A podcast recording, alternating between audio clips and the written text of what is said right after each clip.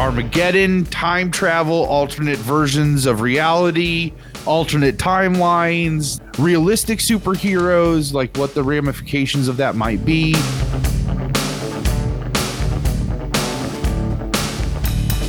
So I was working from home today, and the bride came up to me and she says, "You got like t- two, three minutes?" I was like, "Sure." I was like, "What you got in mind?" Are we But, doing uh, it twice? what? Are we doing it twice?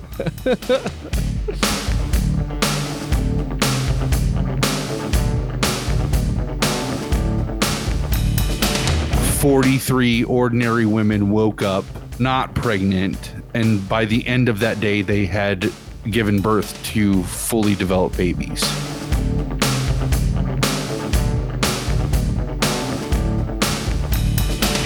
That's not the kind of attitude that, that always makes good movies. That that that gets you episode one. That gets you Yeah. Phantom Menace. Yeah. When you walk into the set and you know I can make anything I want to make and nobody's gonna tell me anything, you get Jar Jar oh, Binks. Nobody wants that.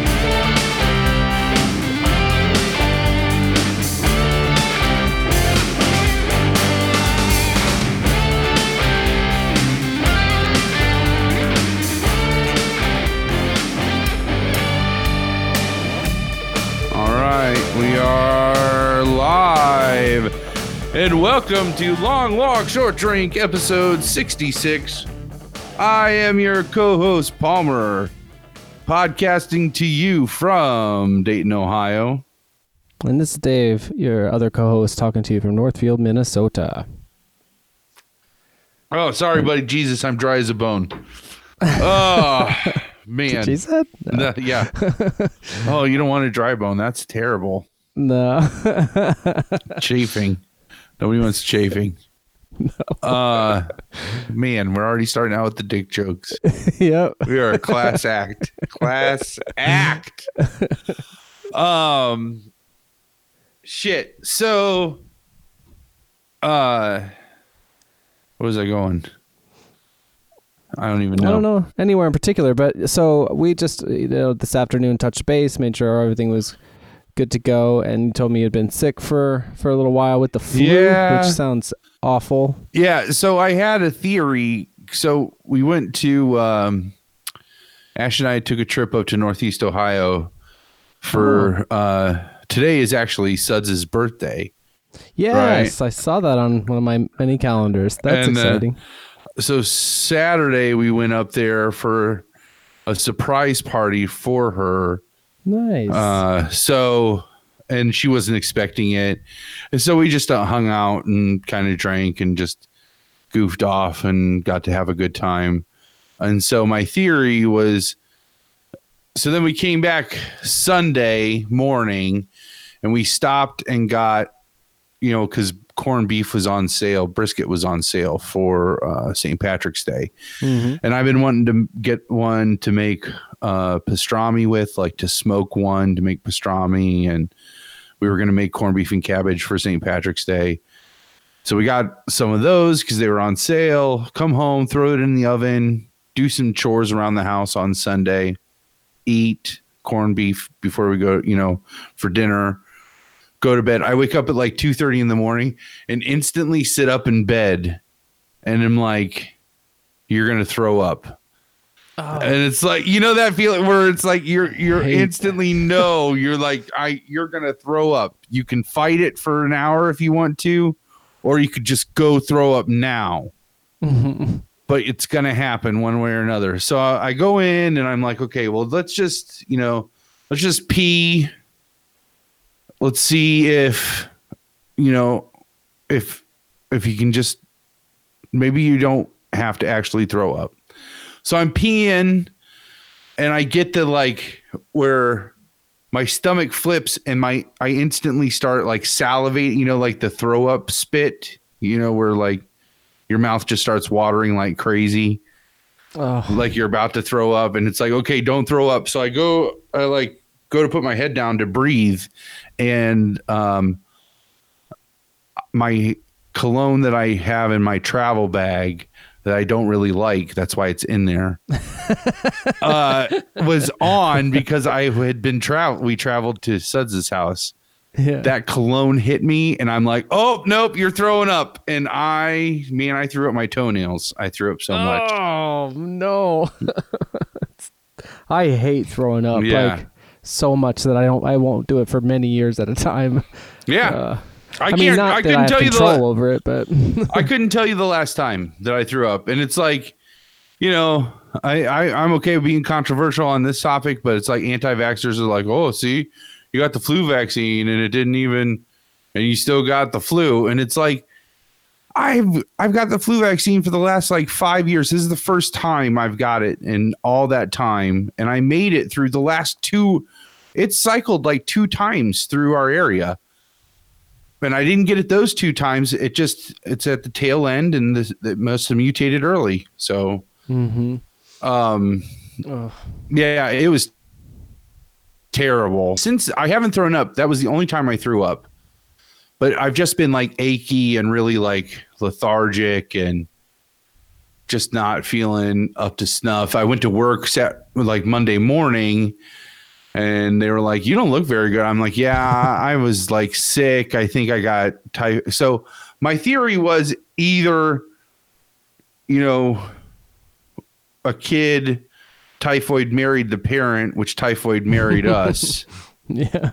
At that party, or I got it from somewhere else, and then unfortunately, I could have typhoid married all those people and their kids ultimately. Oh.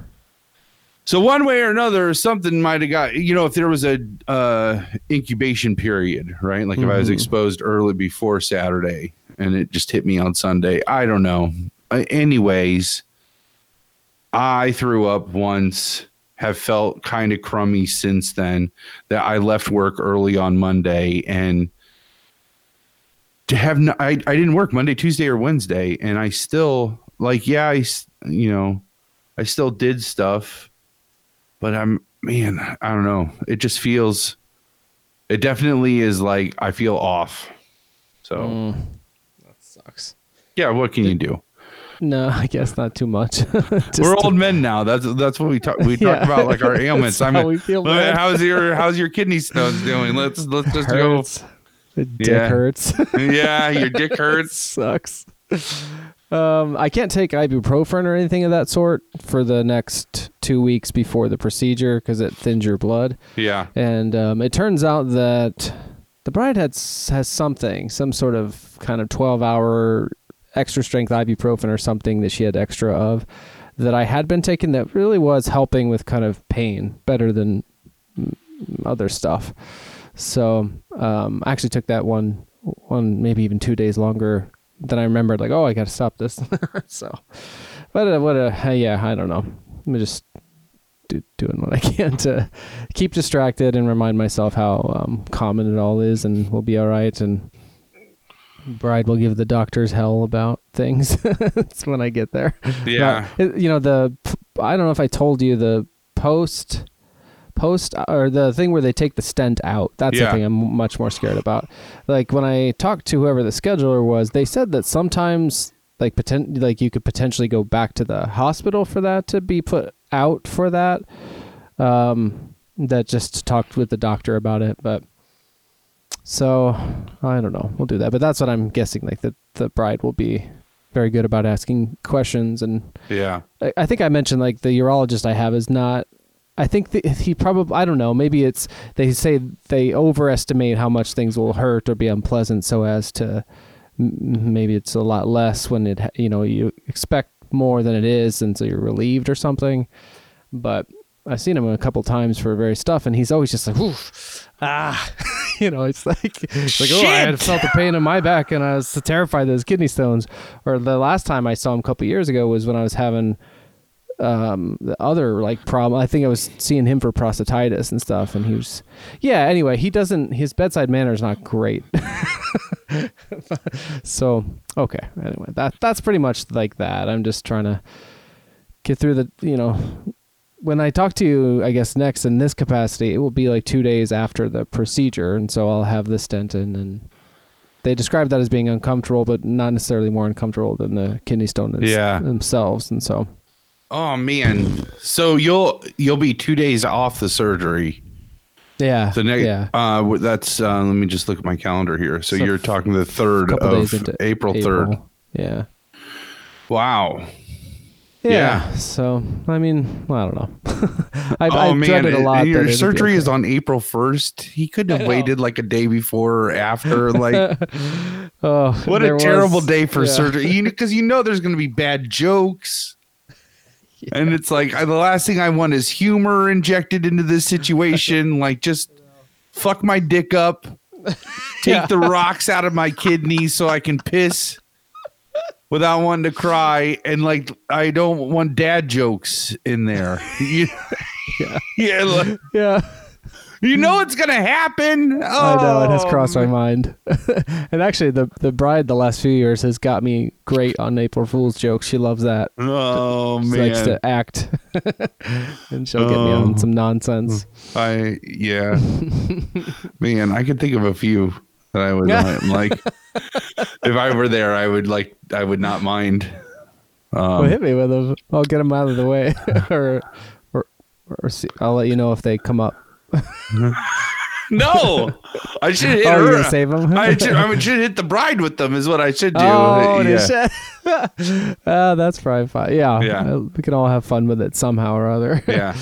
Uh, but I mean, yeah, it's been mostly okay. If it's been hard to, I, I, I realize I hadn't really done a lot of like my own. i'll just kind of go to bed at night as opposed to like work on stuff, which makes me feel sort of better. And uh, you, I mean, usually makes me feel better uh, in life to just be working on my projects. But like I'm uncomfortable at night, and I know that if I take like my Tylenol PM, that I'll hopefully go to sleep. You know, and Yeah. the discomfort will be over and sort of over the next day. So. So yeah, I've just been a little antsy around those kinds of things, but um, I mean, on a lighter note, a fun or more fun note, um, the bride and I just got back from a few day trip to New York City, which uh, we went out there to see some theater. Nice. uh, though we're not so fancy as the theater that the tickets that sort of um, brought about the the trip altogether that we sort of padded out some other shows was she was able to get tickets almost a full year ago to the Harry Potter play on Broadway. Oh wow. H- Harry Potter and the Cursed Child. Oh yeah, yeah, yeah. Which is supposed to be like the the the follow up, right? Like Harry Potter's Yeah. kids, right? Yep. Yeah, it's a, like it's a sequel to the you know all the books and it's written by J.K. Rowling and Yeah. um, uh, yeah, continues the story, and uh, the bride is a huge Harry Potter fan. I mean, I'm a Harry Potter fan by proxy. I mean, I like it, the movies a lot, and I've heard some of the books. I just, yeah, I mean, I, I wouldn't say I'm not a fan, but I'm not a fan like she's a fan, Yeah. and a lot of people are are really huge fans. Um, but it was magnificent. Like it was so good. Uh, we did not have like great seats. The bride is generally a um, like a, a seat concert and theater ninja. I feel like she's really good about that and very conscious of it. Sort of feels like if you're gonna if you're gonna go, you might as well be in the best possible place. And uh, this was one of those things where it's really it's like a complicated lottery system to even get in the queue to possibly get tickets, and so you can't really work that system very very skillfully. You just have to kind of take what you can get. And Right. we uh, yeah we had these tickets and and it's it's actually two plays part one and part two and both are like full length have they have an intermission and everything. Um and one of the main things around it is there's like a hashtag for it and it's kind of important. They say keep the secrets you know so like don't don't tell people what happens. And it was released as like a book of the play like, Yeah. a couple of years ago whenever it first happened because it first started in uh or first opened in in Europe and London I think and uh, the bride purposely didn't read that and kept mismanaged to keep the whole thing a secret from you know herself and stuff. And so um yeah so that precipitated uh, a trip out there. And then she thought well let's try to get some other tickets uh, to s- some stuff. So right now um, network um, a play based on the movie you know f- that's famous for like that i'm mad as hell Yeah. and i'm not gonna take it anymore. I've never seen that. I'm aware of that kind of cultural tou touchstone and but I had never seen the movie. Anyway, the the play currently stars Bryan Cranston of Breaking Bad fame, Oh wow. um, Tony Goldwyn from all kinds of stuff. I think of him from Ted as in Ted in cuffs. I think that's not most people's go-to. uh, and then uh, Tatiana Maslany from Orphan Black is is the other uh, of the three main leads. And so she got tickets to that for the the day before Saturday. And so that was uh, exciting, but she was, you know, kind of prepping me. He's like, "These are really not great seats, but at least we'll be in the room."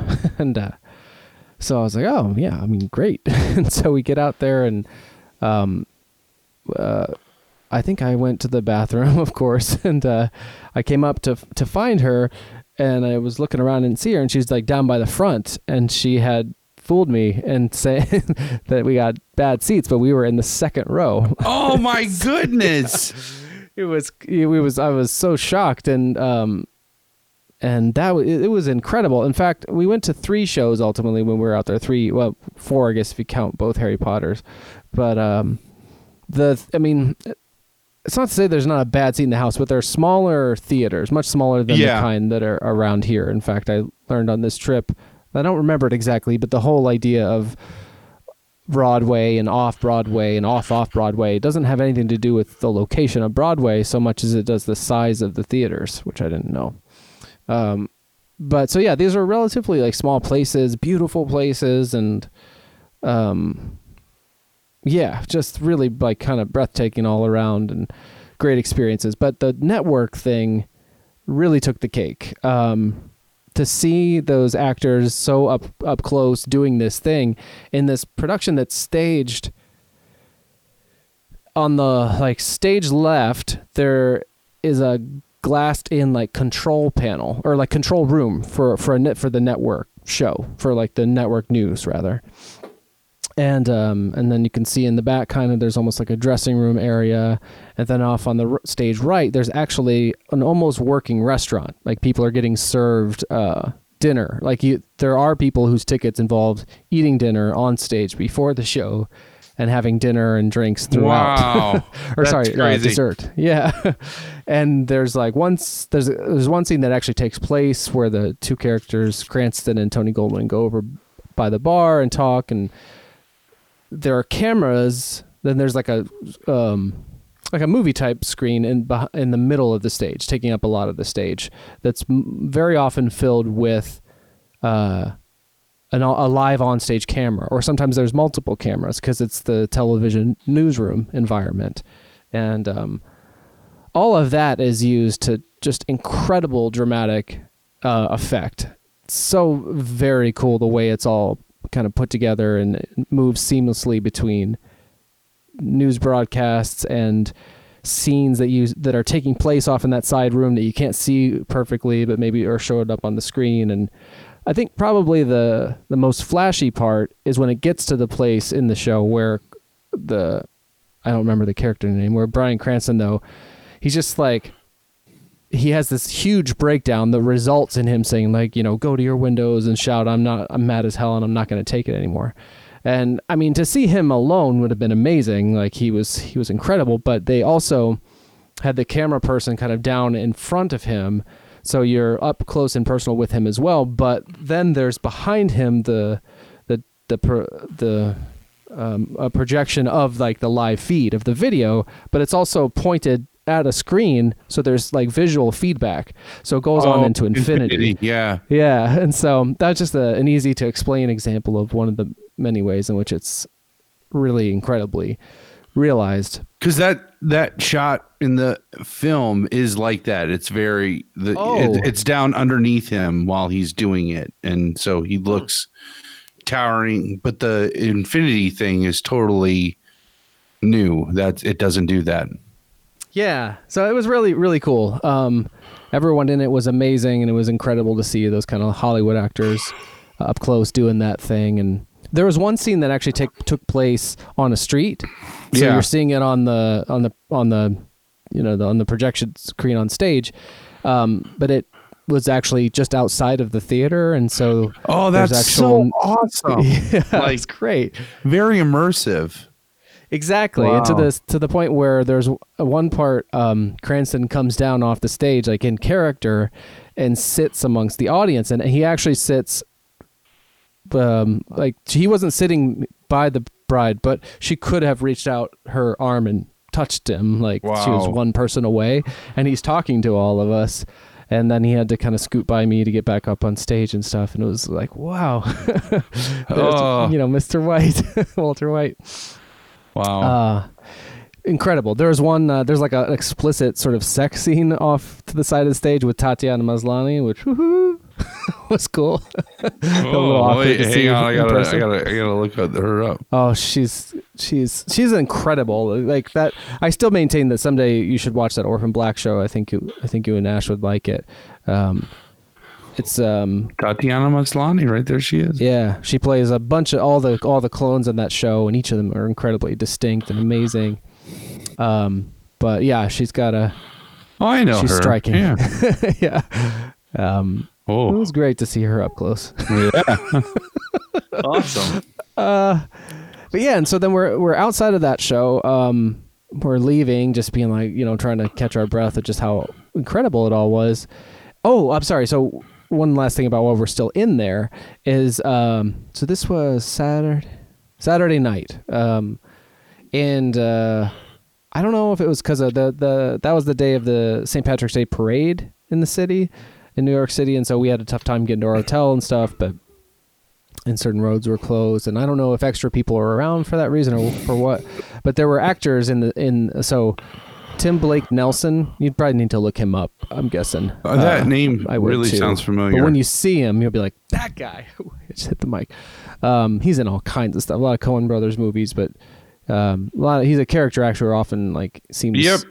he's like often like coming yeah, no, I, I know him. He, um, he's the. Yep, I know him. So I saw we I saw him once in Ohio in the last couple of years because I guess his son is going to Oberlin and he was in the airport. I didn't like go up to him or anything. It was the same day actually that uh, the bride saw Ed Helms from The Office and The Hangover at a Yeah. different part of the airport in Ohio. Um, but anyway, he was in the audience, kind of a couple rows back, and I saw him again at the end, like coming up from the bathroom. So I'm joking. I joke that he's stalking me, but uh, obviously not the case. Um, not to compare it, I guess, but I was going to say more exciting. Um, the bride spotted Vince Gilligan a, a few rows back, the creator of Breaking Bad Oh, Um, nice. and Better Call Saul, and we're big fans of, of those shows. And uh, and he he's a very ordinary looking guy. Like he doesn't look like an actor or movie star. He's a writer and director, and so yeah. um, and he is sort of well he's well known enough for those things, but it didn't seem like I guess nobody was really bugging anybody in the theater. Um, but when we were leaving, oh, and then uh, Aaron Sorkin turned up at the end. We saw him down front, which I don't know that I would have recognized, but we had been talking about him because I thought maybe he had written this version of Network, but he had, he's actually read, written and uh, or adapted, I guess you could say, uh, To Kill a Mockingbird down the st- street with Jeff Daniels. Um, that I heard him talking about. Anyway, so he was there, so it was kind of a star-studded audience. But we're leaving the theater kind of on a high from that, and the the bride says, um, just uh, keep walking forward and follow my lead. And so we are, and then we come up on um, Vince Gilligan, and I can't remember uh, what she said, but she started to engage him, and we spoke to him for, I mean, I don't know, less than two minutes, but um, we talked to him basically until someone else kind of came up, a younger person than us, who was very nervous and just was like, kept repeating like, "I've been a, been a fan since 2008, been a fan since 2008," like trying to interject himself. Yeah. Yeah. Um, but it was really nice. Like he he was. I mean, he was he was he was very nice to us, but he also was in no way trying to get rid of us, which was cool. Like he was asking us questions. about That's the- awesome. do we like the show and whatnot and uh so that was pretty exciting. And that was like our first you know few hours in the city.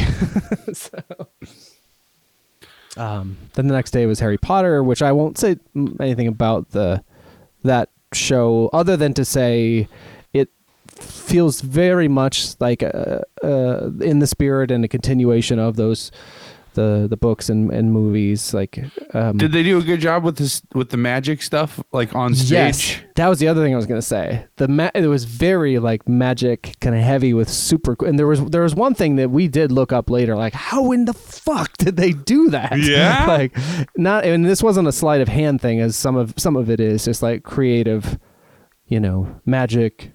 Uh, or tricks with people rather. This was with the entire stage.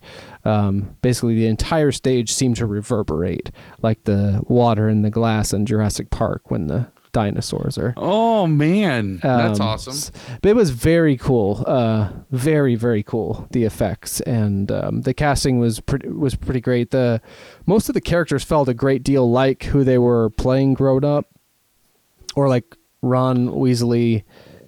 He he actually kind of looked and seemed like his dad in the films. Oh, uh, nice.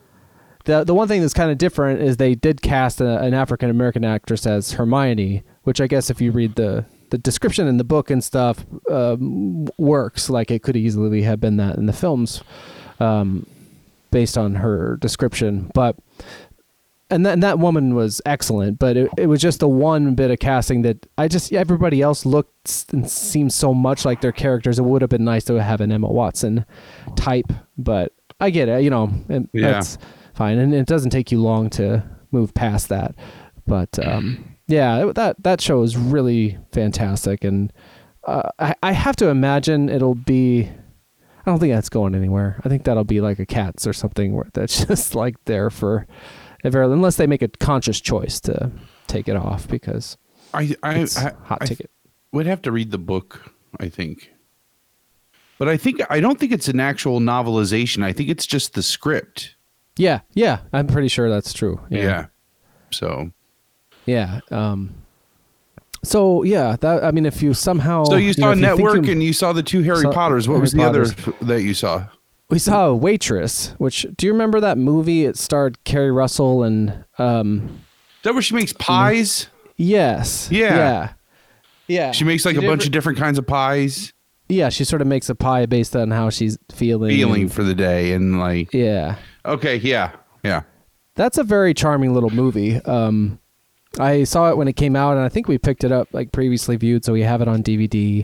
And I've got a crush on her anyway, but I don't know how to say it, but that it's just a very charming movie. She's the Uh, one from the Americans. Is that what show she's yeah, in she's now? in the yeah, Americans. yeah. Yeah. Um, so that's um, and so this is a musical version of of that well movie, I guess. Oh my Um, night! That's my nightmare, man. I know, I know. I we were not exactly thinking like this is gonna be amazing, um, but we really enjoyed like these first two days of going to the theater and didn't have necessarily something to do like that specifically on Monday and hadn't. I mean, we were doing stuff like walking to Central Park. I mean, our days were very full, but we just didn't have like a thing that we wanted to do, and we knew that if we went to some show, any show, we would we would not regret it. So, and, Yeah. and um, well, it had my favorite new kid on the block in it. that was the selling point for me. Call me Donnie. Joey, actually, Oh, Joey Joey. McIntyre. Is so we're walking past the who is the youngest of the new kids. is the youngest of the new kids. So we're walking like past these billboards constantly for, her, and I just keep cracking up. I'm being like, "Look, we got to go to that." um, That's and I think when we were thinking about like let's take in a third show, there wasn't anything that was avail that was like still pl- playing and that we could see. Like Keri Russell is actually in a play with Adam Driver that I guess we could have seen, but it was a very serious, dramatic thing, and yeah. I don't know. We just actually I didn't know we could have don't seen it. I made a made a case for it, but there was that. True West was playing, which I've always been curious about. That Sam Shepard play with Ethan Hawke and Paul Dano. That would have been neat. Um, but we went to this thinking like, ah, should be fun, right? And uh, it was really fun. it was like. It, it was. It felt exactly like the movie. Like um, all of the movie was there, and it was translated super well. I mean, yeah, people break into song, but something about this story didn't make that too odd. There's a kind of a fairy tale like quality to it already. If I just started singing the rest of my like part of this podcast and you didn't start singing it, that's weird. That's weird. yeah, the, Well, it's weird because the other person doesn't sing along. Yeah. And you act like I'm not singing. Like if Oh, like you're not. Yeah. I think I know what you mean. Yeah. yeah. Yeah. I mean, I'm not a. I, I really don't care too much for movie musicals of that type, but I can. I'm okay. I'm fine with it with uh, theater. Like you I'm just just kind of understand. busting chops like Oh no, but I, I think I totally get that. add- I'm just trying to add color commentary. That's all. Otherwise, no. then it's like just you going through like the slideshow of your vacation I know. with the bride. so no, I have no visual aids. Um, yeah, with, with no slides. It's it's literally the audiobook version of the slideshow of Yes. your vacation with the bride. Yes, it's the audio book. You get it on Audible Trials slash LWSD. Which, funnily enough, I did record an audiobook since I last talked to you, which is of sorts. anyway, we'll put a pin in that. Waitress was super fun. Um, there was. It turned out to be the person playing the waitress's first night, and so we actually. I don't know if it was because of that or what. And Mondays are a typical night, I guess, off of theater. So there were people who are in other plays on Broadway there in the audience. Somebody that people were really excited to take pictures with and stuff, but neither the bride or I knew who it was. She looked it up later, and he's in a he's in something, and he's a YouTuber or Instagram person or something like that. But um, yeah, there, so there was this one number where you know she's singing out and all this stuff, and um, really performing her ass off, and people just start like jumped up and spontaneously like standing ovation like in the middle of the play. It was a I guess that's where the term showstopper comes from because people everybody stood up and we all clapped and she waited for us all to calm down and then went on with the show. so that was pretty neat. She also forgot a prop at one point, so we got to see him fuck up. she had to like come back, uh, you know, leave the stage, go get the cake she forgot, and come back. Pie, sorry. Um, but yeah, both both. That's a slideshow.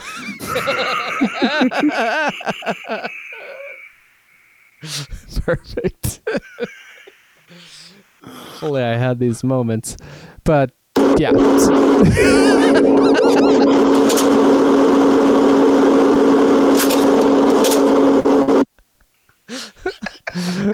Class.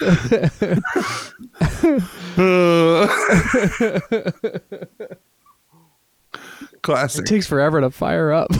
yeah. and then it, it takes so long. Like, Well, it's not. Yeah, it's, it's it's just like 26 minutes of just person just like clicking a slide projector. really? Yeah. oh my god.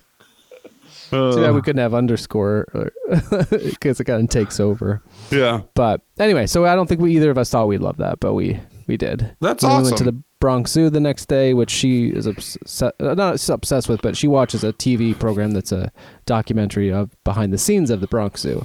So Okay. it was especially she loves zoos anyways, but she was especially pleased to be at that one and saw like a guy walk by that you know she knew from the show and talk talked to for a second, but she had never been to New York City at all, so uh, there was like this.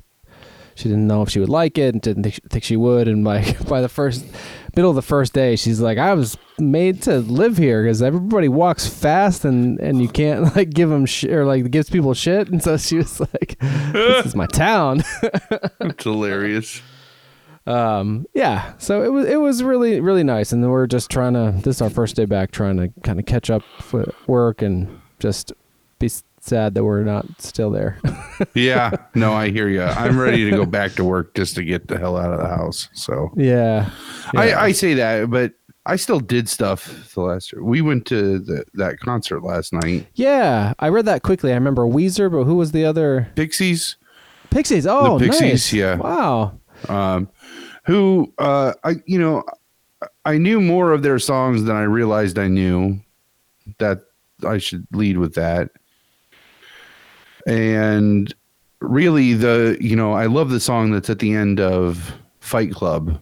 yeah where is my did- mind Yeah, where's my mind? And uh, they were so Ash and I had tried to listen to their greatest hits, um, Wave of Mutilation, and they're really punky and a little heavy, and they're all, all, a lot of their albums sound like it's just a empty room with one microphone, and they just kind of play in that room. Um, they're they sound very distant from the um, from the microphone, and uh, it's a very unique sound. And so we just couldn't get into it in the car. But I have to admit, they were just absolutely they floored me live. They were fantastic. Oh, cool. I don't. I'm not. I'm more familiar with them as a thing, not with Yeah. like, their catalog. Like I know that song I mentioned. I know "Wave of Mutilation" because it pump up the volume. Yeah. But, Um, uh, not a lot. Not too much else. Um. So, but they were they were great. Great set. Uh, the the there was a band that opened for them called Basement, who I've heard of before. Um, but they I could not even tell you anything about their set. I feel bad. And then uh, and then Weezer came out, and it's so weird uh, this is the second time I saw Weezer. I saw Weezer. I saw Jimmy Eat World, Tenacious D, and Weezer way back whenever that tour was, uh, ages ago. And this one was like, it, it's like they're at just at the cusp of. Ash and I were really looking forward to them playing. We listened to their new. They have two new albums they came out with. There's, they came out with the Teal album, which is a all covers and then them covering other songs like they did uh creep by tlc and they did uh or no i'm sorry scrub not creep uh scrub is that is that tlc Yeah. Uh I think so. Yeah. I feel like yeah. um and they they did like uh a black sabbath song. They just did a bunch of these awesome covers. And then they came out with an album called the black album uh which they had uh they have this song called don't knock the hustle which is really good. But then we listened to the whole black album and it's fantastic. So we were really hoping that they were going to focus on their newer music. Um they had a song came out a couple years ago called Feels Like Summer that we really liked a lot and it really like kind of became Ash and I's song of the summer and they didn't play that. They only played one song off the Black album. They played a couple songs off of uh the Teal album, but then the rest of it was just like like they're they that they're at the cusp of becoming that band that's just touring to their fan base who wants to see this like set of songs and that's what they want to see live. It just felt like a lot of um service. Does yeah, sound- just like the hits. yeah yeah which was great and they totally fucking rocked them it was awesome. They just didn't play a lot of the new stuff. Um so it was an awesome show. We got like four hours of music. Like the show started at seven and we didn't get out of there until after 11 um, um and it was i mean it was awesome it just uh we would have liked to see more music more of the newer music from weezer that's that's interesting. Usually that's not the the sentiment. like, I know, I give. know. Yeah. Yeah. That's awesome to hear Yeah. though. As like somebody, I, I thought about it uh, just out of nowhere. Well, I guess I'm I'm gonna be talking to someone tomorrow about this sort of documentary in progress that I was made about my last album, and um, I realized that in the shows that we did for that. I, I- don't think, uh, and I'm not someone who has hits that people are hoping to hear, you know, or Right. at least not that I would think.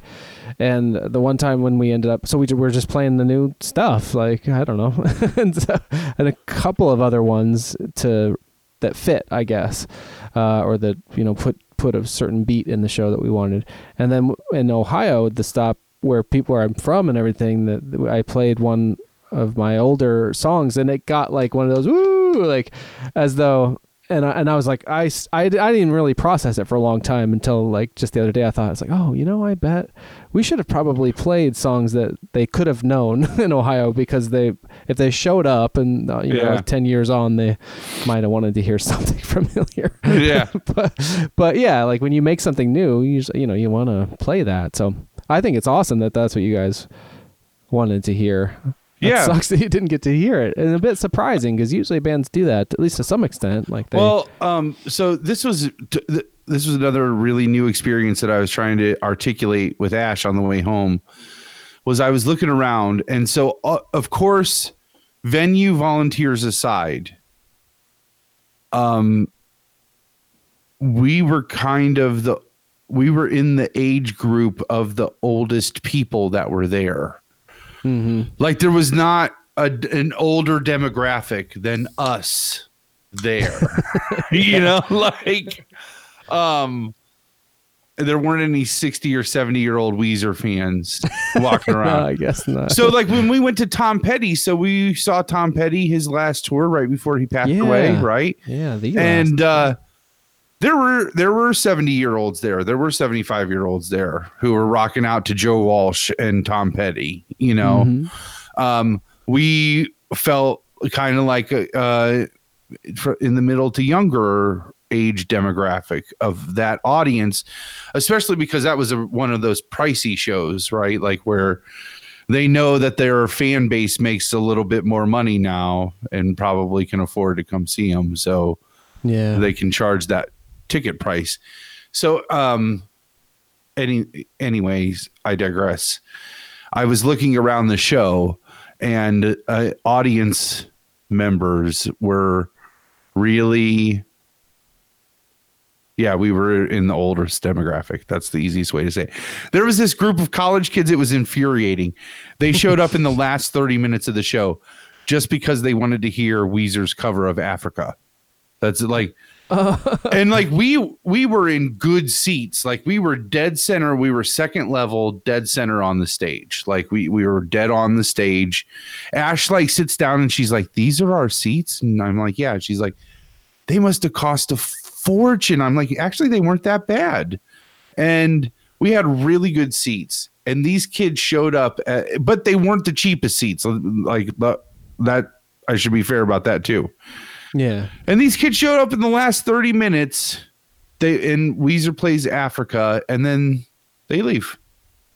Oh They my didn't even finish god! I'm just like, they paid the same yeah, because they were in that section. They were a row ahead of us. They were like, oh, it was so that was kind of infuriating. Um, but then it, just as infuriating, a guy our age, he comes down. He like props to him. I'm pretty sure he like just came by himself because there was one lone seat in this row, and this dude shows up, fucking hammered drunk or stoned out of his mind or both and like stumbles into this seat and promptly sits down and passes out and slept through the whole show. Like Whoa! yeah.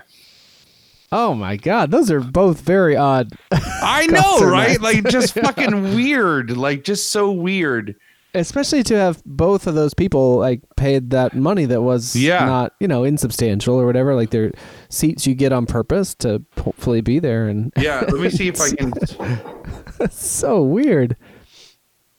Let me see if i can t- I, I can give you a better idea of what the the seats cost so then it just gives you a frame of reference at least now i mind you they're not like you know u2 in ireland seat prices but I I'm usually sure. don't know because the bride is the the ticket ninja. Yeah. I, I just encourage, you know, we don't have kids and all this and we really don't do very much. And uh I'm just like, yeah. Oh, She's yeah. like, Ooh, I spent this. I'm like, I don't yeah, go on. That's that's good. I support that. I'm happy about that. So she doesn't usually tell me. Sometimes she'll tell me when it's amazing because because somehow the network thing like dropped. There are a few empty seats in our row. Like I think somebody declined to go or something and the tickets dropped. Anyway. So the tickets were 100 and for both of our tickets they were 150 bucks. So it was like 75 bucks. Oh, for the two of them? Oh yeah, Yeah. that sounds that doesn't seem so bad. I mean, they're not terrible, but it's still not like they weren't the like nosebleed seats, which were 30 Right. bucks or whatever. So it was pretty cool. Uh, uh, Rivers came out at one point. He like runs off the stage. So he's in this giant poofy. He's such a weird dude, right? uh, he he's in this giant poofy um camouflage coat, winter coat. Okay. and doesn't take it off the entire show. Now he's a tall, lanky dude, so he's wearing this big puffy coat where he looks all, and he's like singing and doing all this shit. But then at one point he runs off the stage and they put him in this giant, giant paper mache boat on a scaffold, and then wheel him across the floor back to so we were right behind the sound booth, right? Like Okay. wheels them back in behind that sound booth and then he proceeds to like do two songs. So at first he goes to play and the pickup on his guitar didn't work and he was pissed. and uh, asked for another guitar and they brought that up and he's like this one doesn't work either and then they finally they were able to like get it to come up uh, but there was somebody try- who was there was a roadie who was frantically with the first guitar trying to reach up and push the power button, and they could not get him to hear him that he needed to push the power button for it. Was it Uh, awkward, like his, his being angry? No, it I mean it was fun? kind of comical, angry. You know, like it felt like one of those where it was like it was all supposed to play off as being funny, but somebody was going to get like somebody was going to have to apologize for that afterward. You felt like you know what I mean, like Yeah. um. So It reminds me of that thing from the Tenacious D home video where the roadie keeps coming out, and I don't remember what it is, but something like that. That and Jack Black's like, "You're gonna cheer for Jerry every, time he fucks up." yeah, but that is that's hilarious. Like I, you could tell that was kind of part of something, Yeah. or at least like So- much more good natured. But Um, I've, I've seen stuff like that where it's not. So I was wondering. no, and it was not in a shitty way at all. Um, and so, but then he proceeded to perform two songs. Like, I mean, we were like fifty feet from him, which was really cool. Oh yeah, Um, in the paper mache boat. in the paper mache boat, and then they wheeled him back. Uh, when the weird. band, like, it was for the band break, you know. hmm So he, the band took a break while he went out and did that, and uh, and then they went back. It, they did this really cool thing with their set where it started out and it looked like Al's Diner from the um, Buddy Holly video, Oh right? yeah, yeah. And then um, as they progressed through their catalog, they like it, that ended up being a, it was an image that was on a curtain and it didn't look like it. It looked very three dimensional and very solid. But then all of a sudden they just took it and like moved it down like a curtain and the next set was on there and it was later it was from one of their videos later on after that and Yeah. then uh, so they did that three times but then while they're doing that they have their flying w that like stays over top of them and is all lit up.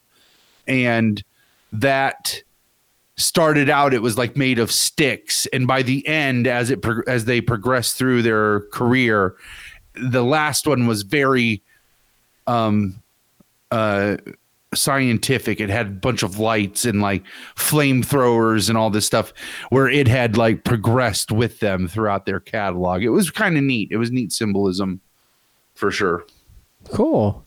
Yeah. So- I hadn't heard that. That I like that sort of using the video language or like the video backdrops, kind of moving Yeah. through. yeah so uh it was it was nice but That's great.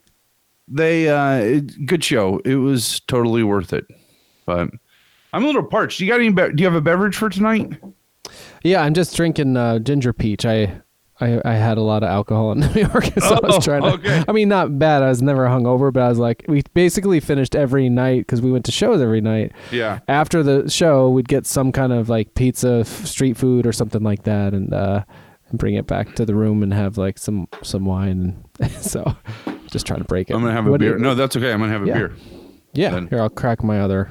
Oh, here. peach. I'm sure I'll get to it. i already opened mine so oh well, then fuck it. yeah fuck it. But well, cheers uh, yeah, cheers yeah so yeah so that was our little adventure recently um while while we're talking about our wives do you want to do a shit the bride says while Oh, we're talking sure. about it Yes, let me uh let me bring that up.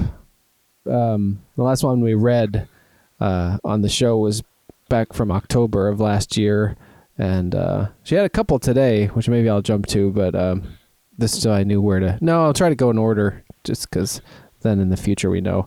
But uh, um, listeners, viewers, whatever, you can uh, follow along in real time at shit the bride says, as in shit da bride says on Twitter. Uh, I tweet this stuff out as as my wife says them, and um, so this one is from October twentieth, two thousand eighteen. Um, I think I touched on this on the show, like this idea back around that time, and I say to her. I've heard people are who they're going to be by the age of four, and then she responds, "So you're saying you were you were insufferable since you were a child, and I was just a budding titty terrorist."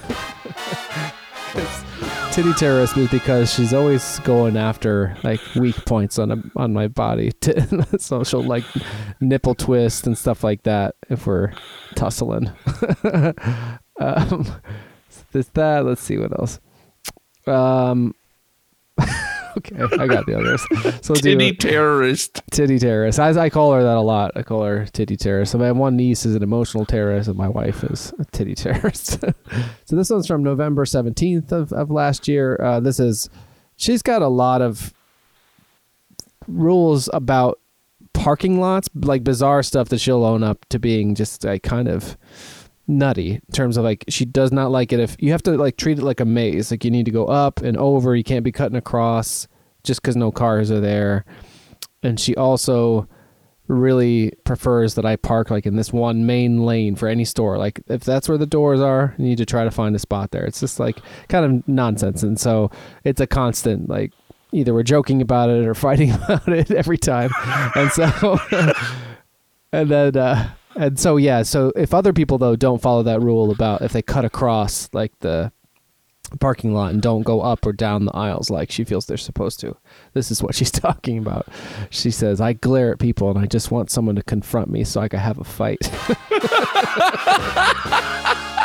and she and she does too. Like she like like shoots daggers at people or like you know throws her arm out the window or something. so oh, that's uh, hilarious. Uh, Okay. Also from November. Um, uh, yeah, why not? So uh, she loves Walking Dead, and and we watched that really religiously. But I think somehow we'd missed a week or something, and so we were a little bit behind. And she ended up seeing a Walking Dead spoiler on Facebook, and she's like cursing herself, and she goes, so she's doing that for a while and, finishes by saying, If two dummies had two babies and those two baby dummies had a baby, I am that baby. Because she's like, you know, I shouldn't have been looking at Facebook. Uh, and uh, okay, so last one. This was from December 14th of 2018. Um, I think we were talking about my beard and, and like how I grow a beard to define where my face stops and my neck begins. and uh, and I'd lost weight and stuff like that. I think I was telling her all that. Um, and I, but I was grabbing beneath my chin. I was like, no matter what, though, I still have this uh, double chin. And she just goes, "You're old, bro. Your face is falling down."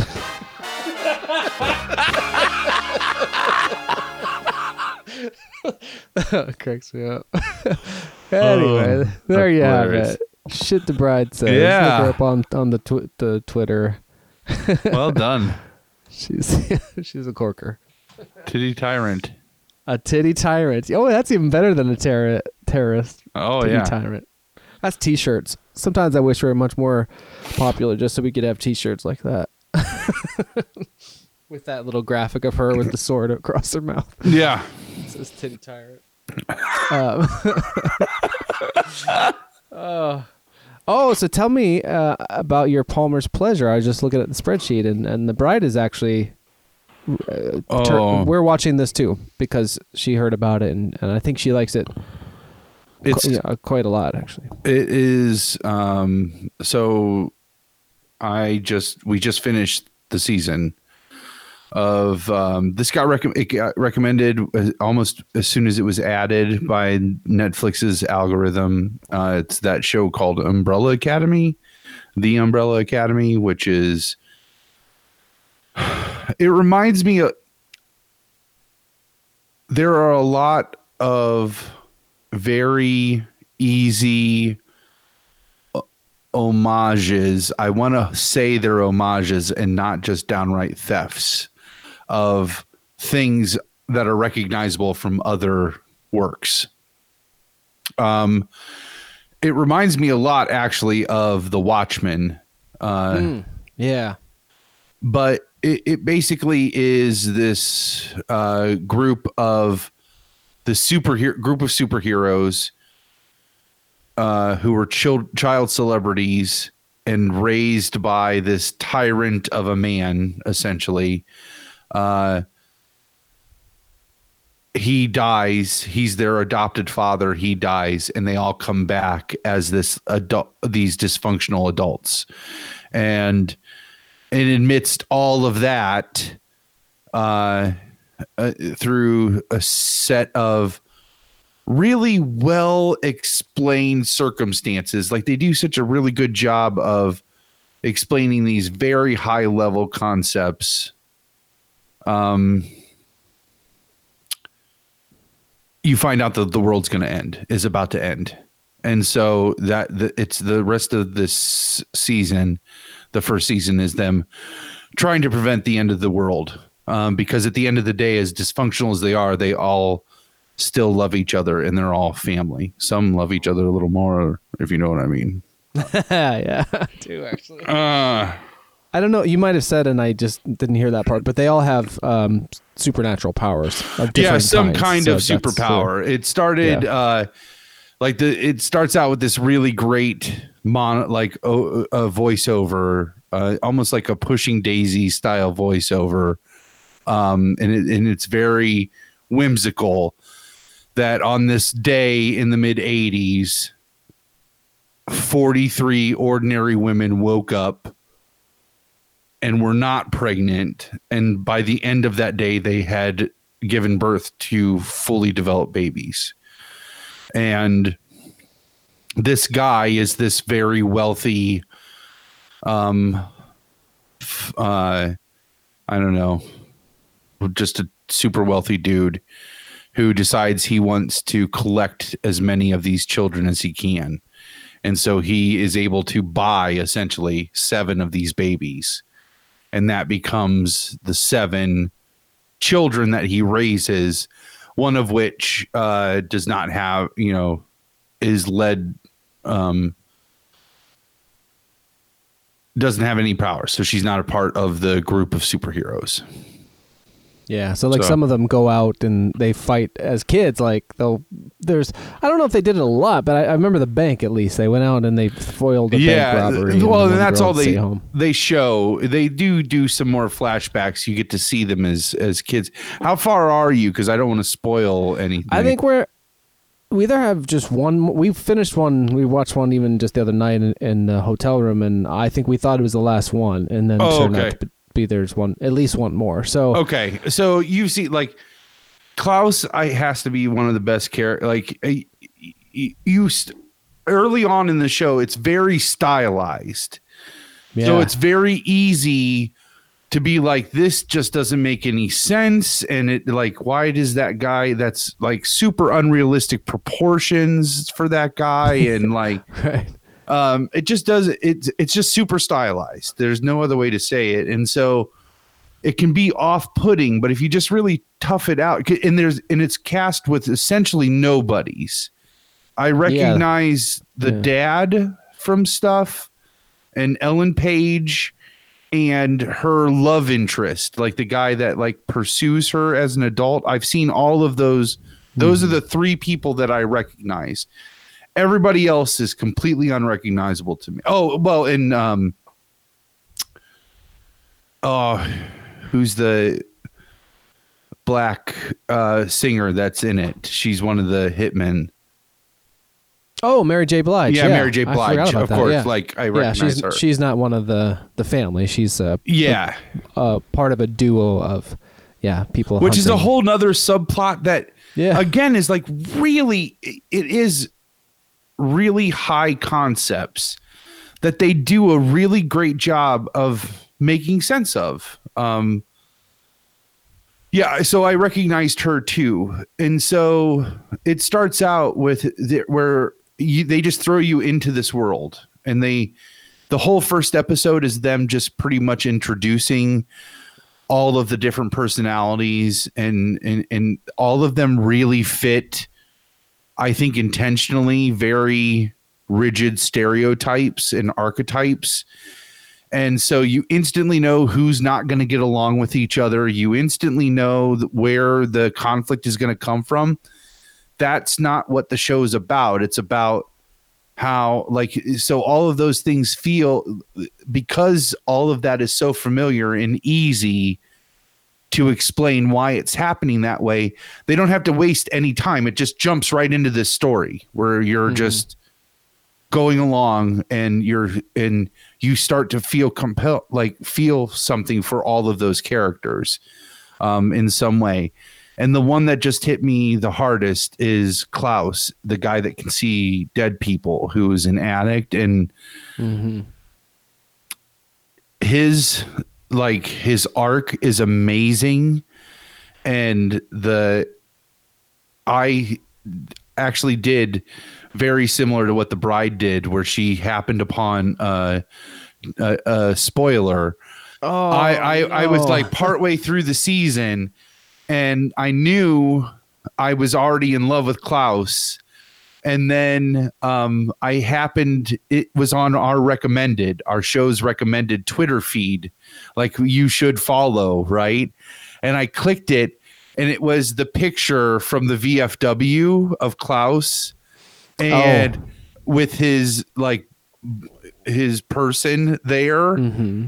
and it just and all the tweet said was our hearts and it showed a picture of them and i'm just like i instantly spiraled with what that could mean and i it oh man and then it is so heartbreaking like it's so tr- tragic and oh yeah great fucking show. Fantastic. Like I started out that first episode, I was just like, yeah, I don't know if I have the patience for this like stylized. It is. It, it feel so. All of. Are you start? I'm I'm starting to notice a recurring theme in Netflix shows. They look like they're starting to get a look to them, and I can't describe it but it's like I you see these and and and maybe it's because they make so many shows that are so similar like dark brooding sci-fi action futuristic oh yeah whatever siri uh oh I was like that's a terrible thing to hear yeah. spoken to you from your machine uh like all of those so a lot of those shows are similar, but they just have this look to them. And it and I was like, I don't know if I have time for this. And it, then it just blew me. It just started sucking me in, and it hit all of it like Armageddon, time travel, alternate versions of reality, alternate timelines, like superheroes and realistic superheroes, like what the ramifications of that might be mystery because there's still plenty more answers that we're left with than were actually or questions that were left with unanswered than we get throughout the show. So I'm excited for the next season. Um yeah, really good. Just really really thoroughly enjoyed it. And I awesome, ha- yeah. I hadn't done that in a while. I hadn't sat down and started a new show and just got wrapped up in it and binged. And I saw Ash said that there's a trailer for the new Stranger Things just came out recent, just yes. dropped recently. I haven't watched that yet.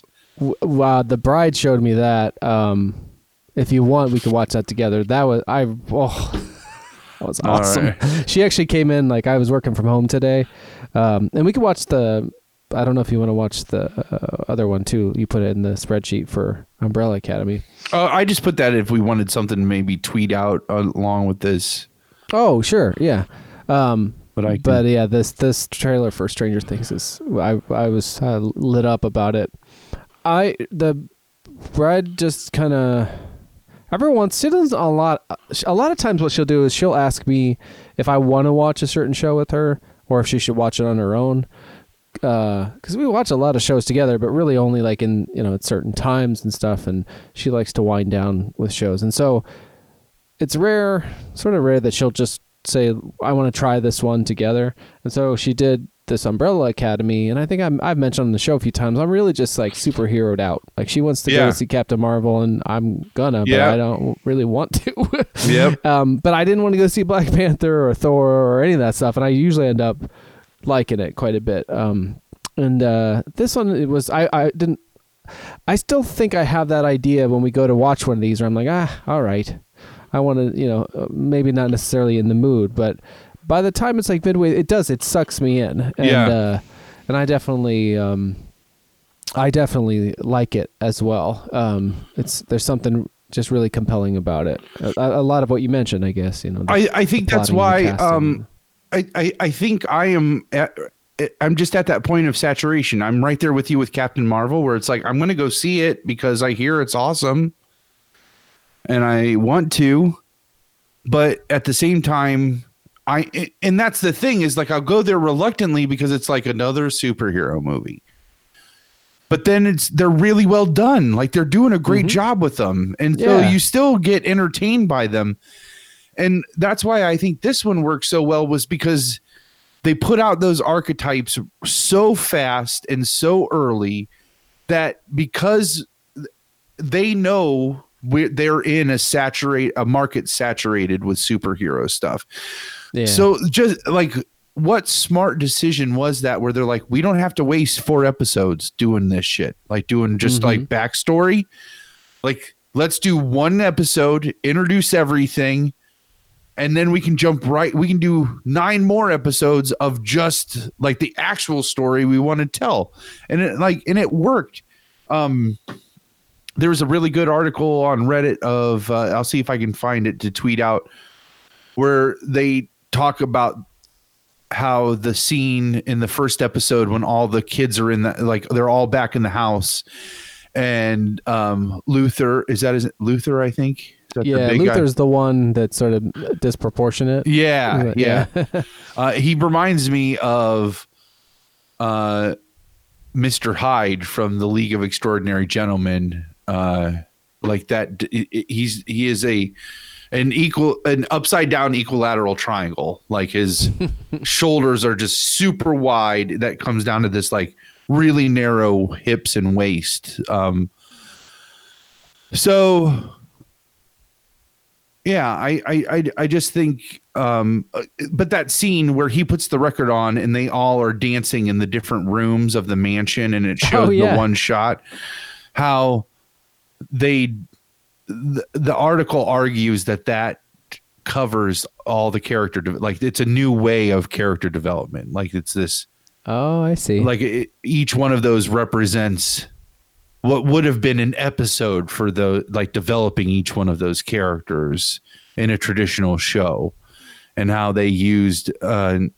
like the soundtrack is fantastic um yeah, they use popular song, not not like super popular songs, and I don't think it was recognizable until, songs though Yeah, I didn't recognize any. I don't think of the of note until they got to the one Radiohead song from OK Computer, and I was like, oh, okay. Yeah. So these there, and then maybe after that there were some, but it yeah it felt like that. Yeah, they, they definitely weave like music montages in. I don't know every episode, but but kind of frequently and and to good effect. Uh, but they also they don't do like you said. It's not like this, this show is about this character. When you have ensembles, that hap- happens a lot yeah or they have like bottle episodes. I guess they call them about this character or that. Um, I don't, I don't feel like uh, maybe could- maybe I'm wrong, but I don't feel like they do that in this exactly. Like, th- I mean, they'll spend there a little are- bit of time developing. and there are some thing, but- flashbacks where but each episode really is a day so you find out that the, you have Oh. eight days left until the end of the world and so each episode starts with the morning after the night of the episode before that. So Oh, okay. and then at, by the nighttime and that was another very stylistic choice to make and but what a great way to frame each episode. Because i remember very early on the first like three or four episodes thinking like so much has happened in this episode. So like i can't believe like we're still in just episode two and like so much has happened but they're literally trying to show you everything going on in those early days when you really don't know what's going on, you know. So they want they're just bombarding you with everything. And then by the time they get to see, you know, episode 5 or so, 5 or 6, you know all the major players and they can just show you then what they want you to see. And um which is, is good too. So I have Yeah. I have I have the trailer up. Let's show the tra- trailer for that and then uh, we can jump to the Stranger Things trailer after that. All right. Let me um bring this up. Oh man, there's a Cobra Kai trailer too. Oh, I kind of knew that, but I have not seen that. Oh shit. Let me cue these all back up Fuck it. now. So we got another drink. There's a lot of goodness Yeah, there. no shit. All right. Peace, pleasure. Let's see here. We want to do peace, pleasure. Yeah, that one. Boom. In October 1989, 43 women around the world gave birth. None of these women had been pregnant when the day first began. How much do you want for it? I have adopted six children,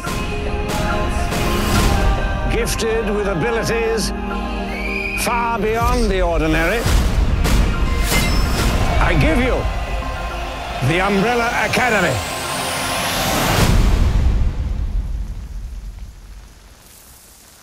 Does anyone wish to speak? He was a monster. Everything about our family is insane. It always has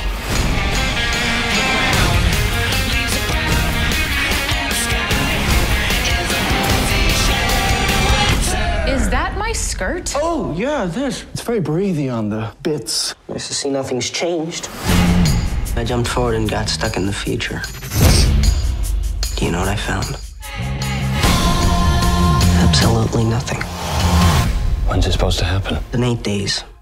Oh, shit. Ground. There is someone out there who's trying to stop me from preventing the apocalypse. We need the full force of the Academy. Bingo.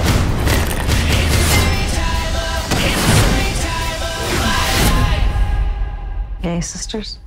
Yay, sisters.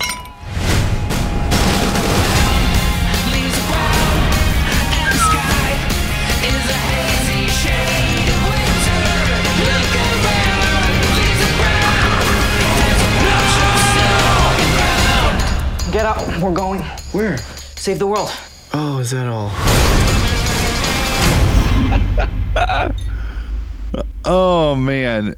All right. And so I guess I'll I'll end on this too cuz I forgot all about that. Ash and I have talked multiple times about it how um how uh that kid so in the show that kid plays a 58 year old man trapped in a 12 year old's body and Ash and I have had this conversation, and a coworker of of mine and I have had this conversation. I I don't see that kid as a kid. Like I he's such a great actor and holds his own so well with the adults when he's in scenes with them that I literally feel like he's a 58-year-old man in a 12-year-old's body. Like it's it, it does a he does a great job. Yeah, yeah, he's excellent. We got some of our buddies, Yeah. a couple cast members. you guys are just in time because we're we're looking at some trailers. So I, all right, we have the co. We'll say we have a Cobra Kai trailer that just dropped as well that we're gonna watch. Uh, but let me find the um, Stranger Things season three trailer. I'm gonna watch that that guy. Yeah, the so I was working from home today, and the bride came up to me and she says, "You got like t- two, three minutes?" I was like, "Sure." I was like, "What you got in mind?" but uh, I didn't say that, but I wish I had. Are we now. doing it twice? what? Are we doing it twice? She wanted to watch this trailer, and so we did, and it was so fun. Uh, yeah, this is great. Oh, awesome! I'm so excited for this season, though. Yep. All right, cool. Well, let's let's take a look here at this one.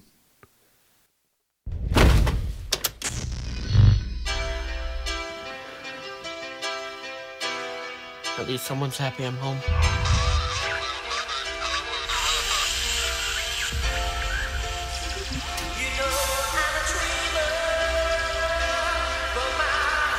It's just a dream.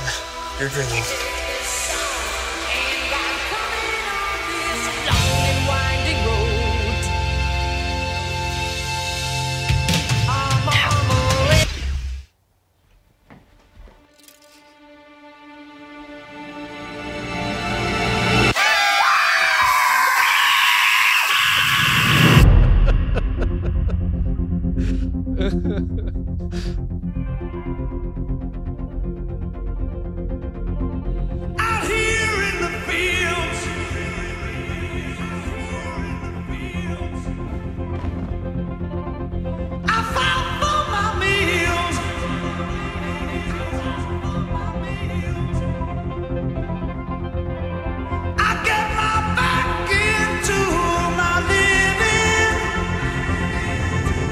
Kids anymore. I mean, what did you think? We're just gonna sit in my basement all day? Play games for the rest of our lives?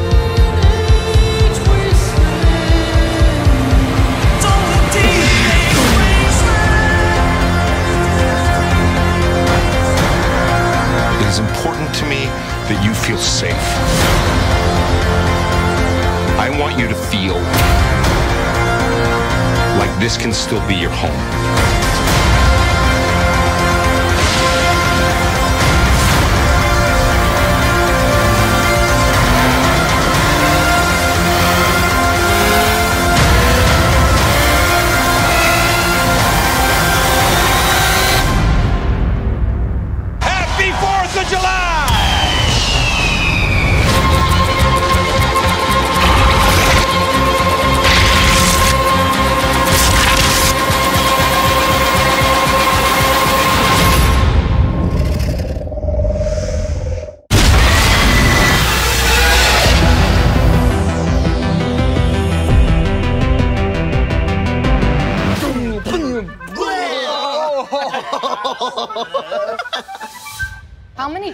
You friends with?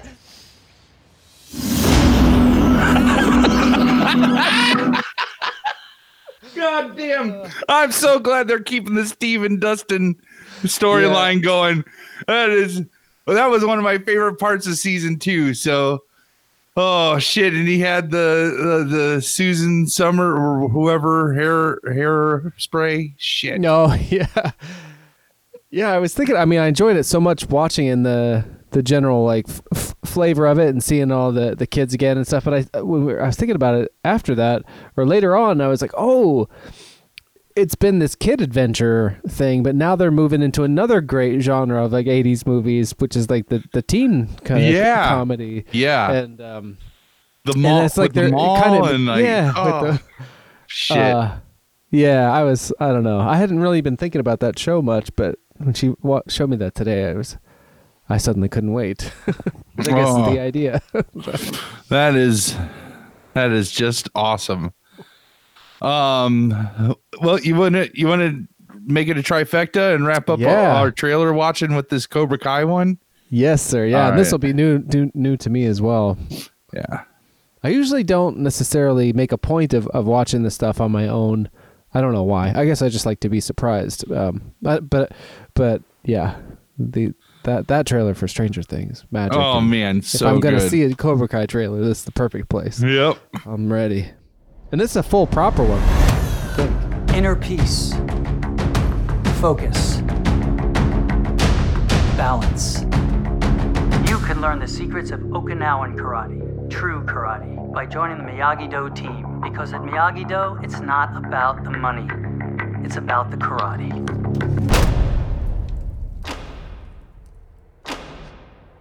Defeat does not exist in this dojo. You're in for a rude awakening. It's a cruel, cruel summer. Cobra Kai is about being badass. Remember, it doesn't matter who anyone was before they stepped into this dojo. All that matters is that we are all Miyagi Do.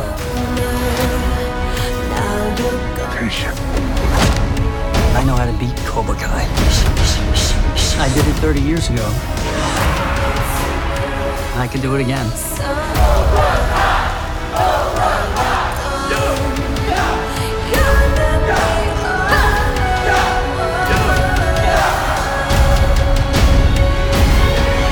And cut. All right, great. Just make sure the Cobra Kai snake comes in at the end, all right? I want to really pop.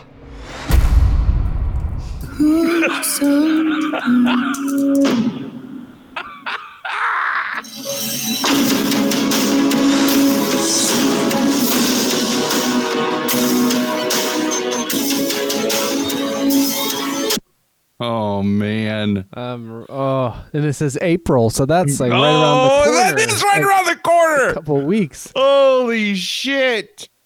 I don't know what made me think of it. Um, but I asked the bride. I was like, I knew I knew it was coming up, and I was like, "You want to watch the first uh, season with me to gear up?" And she's like, "Yeah."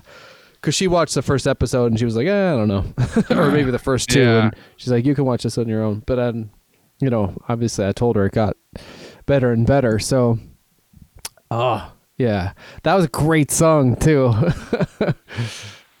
Perfect. It looked per like all three of those trailers just are like perfect. God damn, I love trailers. yeah, they can be really magical. We are in a kind of a, a new era where there, you know, it used to be sometimes you would even go. I mean, I can't claim to have done this, but I heard uh, times mean, they would purposely premiere trailers in front of certain movies, and people would go to those movies to see the trailer, just like you described, like you know those kids coming to the concert only to see that one song. Yep. um, but yeah, now with the the way they drop them online like this, and they generate all that kind of excitement. I I can pretty cool. I could not tell you what trailer it was. It was probably a Star Wars something maybe. I remember going and seeing something just for because some trailer was going to be attached to it. Oh, nice. You know. Yeah. Uh yeah. No, I love a good trailer for sure. Um yeah, classic stuff. I man, that Stranger Things one so much to unpack in that. Yeah. I saw Yeah. the conspiracy theorist guy looked like he was there was a shot of him. I love Hopper. Like that guy that plays Hopper just is so fantastic. Uh, David is that David Harbour? Is that his name? Yeah, that sounds right. Uh who is playing the new um Oh, why can't I think of his name? He's got the big arm, one big red arm. Hellboy. Oh, Who's getting ready to come out. Oh, so they re- they're rebooting Hellboy, and he is playing, which I am a huge like Guillermo del Toro and Ron Perlman Hellboy. That that it, it's a travesty that he didn't get to make his third one because I th- I think that he would have been able to salvage. He would have given the second one some redemption if he would have been able to make his trilogy like he wanted to do. Um, but I'm excited to see now what they do with this because I love that his. I love what he does with Hopper. His like salty, doesn't give a fuck about anything. Doesn't look like he would be a womanizer. Like he's like chubby and like just smokes all the time. Grumpy, and you yeah. know, and grumpy and just like you know, just smells like Winston's and stale beer but has literally slept with every woman in the town that the, uh, that they're in. You know, like except Joyce, or so far, right? who's that? When, That's uh, that's my Winona Ryder's character. no, because they were they dated in high school. He slept with Oh, her. they in high, Oh shit! she, she was the cheerleader. That's what they were. That's what they were alluding to. Like they were the Oh. power couple in high school. Like they should have been Oh, together, Jesus. Okay, but they didn't end yeah. up together. Oh, maybe we'll rewatch that one too before it Yeah. comes out. No, he's I- he. I, he's. oh. I think he's had everybody. I love like I I, I um I, I re- love in the second one. There's like one scene with uh Finn Wolfhard's mom, and she's like in a towel. She just got out of the shower, and the Sam's older brother like knocks on the door because he's looking for her. And he like totally flirts with her because she's like steamy Oh, yeah. and wet, and she like flirts back like, "Gosh, man, is that that is a hot scene." Well, Uh, that dude uh, walking by the pool, it looks like they're going to capitalize a little bit more on his uh, looks this season. Oh, he looked yeah. like he stepped right out of Cobra Kai. They- He does look like he stepped right out of Cobra Kai. That's for sure. Shit. Oh man. I wonder if they'll round, uh, like soften that character a little bit. He feels like he could be like a, you know, a, a Henry Bowers or Yeah, I uh, I did not, and it- and because of that, because he did it so well, I did not like his character in the second No, season. he was like, horrible. uh, but Did man, you hear this thing about? Um, I was just thinking about because the Netflix, and I heard a news story on it, but only like a headline. But the the the, the Disney is soon to come out with its own kind of competing service to Netflix, and that's why that they've been pulling like not renewing Marvel shows basically. Uh, so not they like they were up for re- no they flat out canceled them like yeah, like they Punisher. canceled like they released the third season they or they wrapped daredevil season three or whatever and they basically with no ceremony or warning were just like and you're canceled. It was like as soon as they wrapped the production of whatever season they were working on of all of those shows they just canceled them. And it's because i i i think it's i think netflix is just being pissy about it. Like from what i've read disney and marvel were just as surprised about those shows getting canceled as anyone else. Um Oh. I think that Marvel was happy with the relationship that they had with some of their properties with Netflix. I think Netflix was just being preemptive. Just it, it, it would have created a really strong bargaining chip on Disney's part if Daredevil would have continued to have been successful because then anytime that that would have come up for negotiation Disney could have gotten a big wet piece of that pie you know like for for Netflix to keep those rights. Um Vincent D'Onofrio strangely enough uh though did an interview um with was it Variety? It was somebody. He thinks that it's going to get that Punisher and Daredevil at least are going to get picked up by either FX or some other network Oh, uh, to to to continue that show on those shows on because they had such a strong following. They're I mean they're obviously marketable. Like they're you know what I mean? Uh, people love that Daredevil show, and what I watched of it, it was fucking fantastic. Like, Yeah, I saw the. I mean, the first season I really loved. I don't remember the second one as much, and I'm not sure if I saw the third. but uh, the first season in particular, I really, Yep. really loved. Um, I didn't really follow that whole cycle because they were kind of doing the Avengers cycle, but they were doing it with the what do they call uh, the um, Defenders The they call Defenders, yeah, Yeah, which are That's like a very level. small, like street level version of the Avengers. Yeah. Um, I didn't watch Jessica Jones. I didn't watch Luke Cage. I didn't watch Iron Fist. I didn't watch any of the Punishers. I really only focused on the Dare the episodes of the, the first season and a half about of Daredevil. But I and I did like it. I liked all the characters. I thought they did a great job with it. Um, I mean Disney though.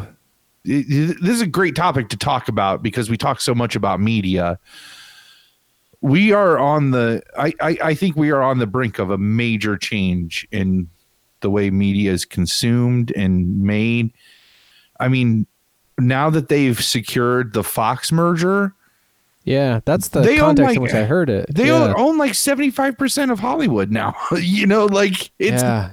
it, when you see there's a diagram let me see if i can I'll, i won't spend a lot of time looking for it but there's basically it's it's a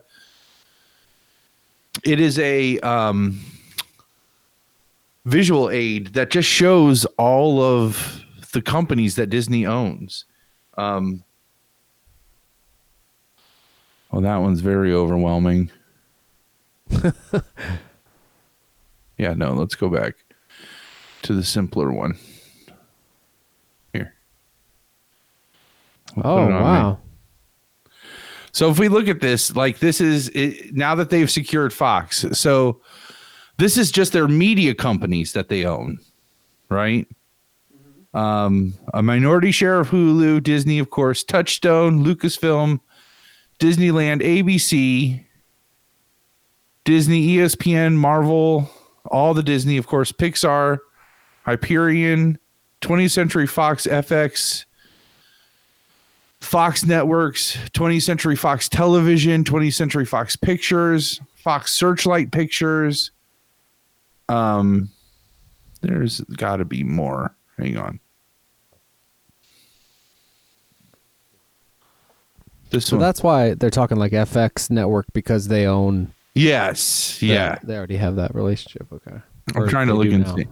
This this is the one that I was t- I was talking about. That's a very it is a very overwhelming infographic, but this one I think is the much better representation of what all they would own. Look at the 20th Century Fox stuff, like. And then there's timelines. So here's I think that there was an end game to all of this and Star Wars was the end game. I know that sounds uh pretentious or you know as a Star Wars fan, but it's like by 2025 I think is when the moratorium runs out, they could start then releasing their own versions of the original trilogy. And I think that we're Oh. I think that we're going to get like a good digital version of the original trilogy that's not special edition. Like I think that's going to That'd be be their like ace in the hole to appease Star Wars fans. Um I- but I, that's just silly. Their reasoning is money, money, money, money, money and power, money and control. Like they can control things. Like here's the other thing that's crazy that I heard.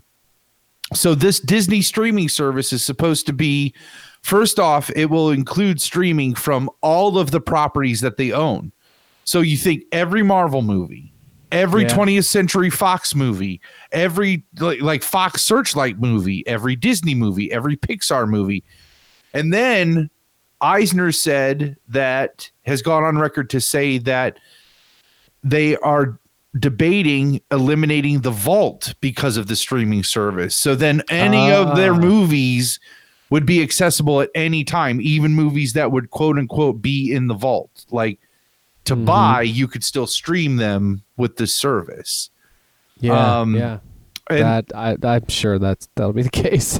Which I mean, that's worth this, and it's supposed to be a cheaper subscription. They're share they're shooting for a cheaper subscription price than Netflix, Hmm. which Netflix has raised their prices twice, I think, in the last five years, and it still to me is like cheap. Like it's so cheap. It's like every time I think about getting rid of it, it's like, why it's so cheap? You know, you, you know. Mm-hmm. yeah. Um, Well, and if Disney doesn't have to, like, they're not going to have to license anything because their library Right. is so enormous. Like, they won't Right. have to pay to create stuff. I mean, unless they get into original content, Eh, which, which they are, no they already are they've already announced Oh. like they're um doing the mandal um jon favreau is doing a mandalorian series a star wars mandalorian series that focuses on like in between episode four uh, or episode three and episode four that just focuses on the mandalorians and like the bounty hunters and stuff um, Oh. I think there was another Star Wars show that got announced that they're going to put on that ser- that service. And then again, like I'm not even like that's just thinking Disney and Star Wars and Marvel. This whole 20, fo- 21st century Fox stuff like that that brings in all the other uh, like a good arm aside from Spider-Man pretty much the remaining arm of the Marvel characters as well. Um Mm, yeah. like yeah, X X-Men, Deadpool, which that was the other thing that everybody was up in arms about this because they're like, oh, well, there goes all your R rated stuff that they were just making headway on with Deadpool and and stuff like that. Like, there's no way Disney's gonna make R rated Deadpool movies. And Eisner was like, why wouldn't we make R rated Deadpool movies? They make money. Like, there's gonna be there's room for R-rated stuff with us owning 20th Century Fox. Like that's not the case. Um Yeah, they just might not put the Disney logo. So exactly. Don't see it in And why the- why didn't they own like 20th Century Fox? Just keep it 20th Century Fox. So uh yeah, it it is interesting. Um interesting to see how all this shakes out. I I get so annoyed with the the, the amount of different streaming services already. it's, and it's like I feel like I, I can so rarely.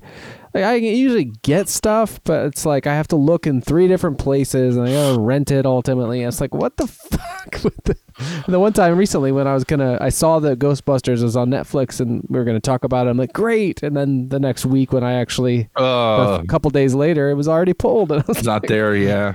Yeah, I don't know. It's frustrating. But- they are showing that there was actually a dip. There's a period in time that um, piracy, online piracy, was actually going down drastically. And it was all attributed to the rise in streaming.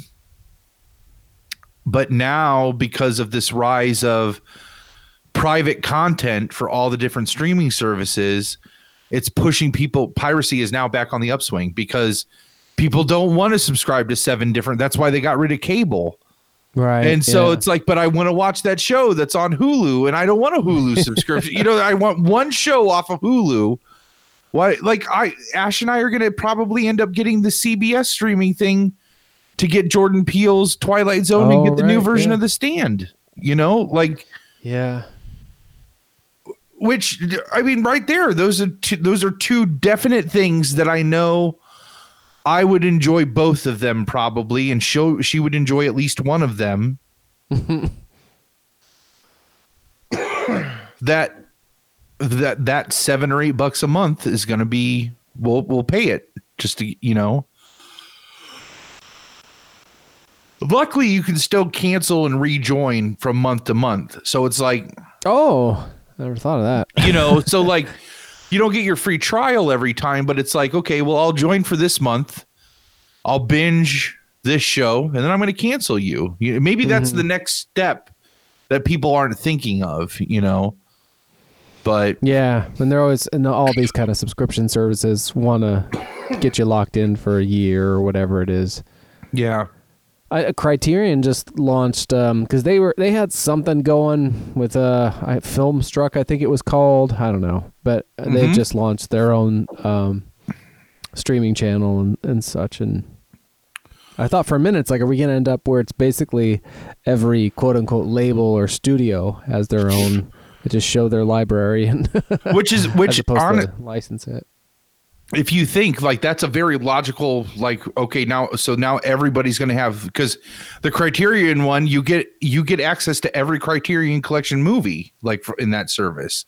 Mm-hmm. For some people i could see there are some people that would be immensely appealing you being one of them right? Like except for like my whole thing with criterion is i love i love their library i love their approach to the like i don't really want i don't that content doesn't interest me to rent you know like that that's Yeah. the stuff you want to have a library of they they may and they do a beautiful job of like they look good yeah continuity of like the you know you line up the spines and you know people collect the they ha- they list the when you go on their website and stuff you can look stuff up by spine number just because i think people probably even nuttier than me are like literally have a library where they're collecting all the numbers and stuff but yeah i don't know i i, I like parts of the streaming thing but for collectability it, that's not that's definitely not part of it. And sure. th- that seems to me what that lab that outfit caters to.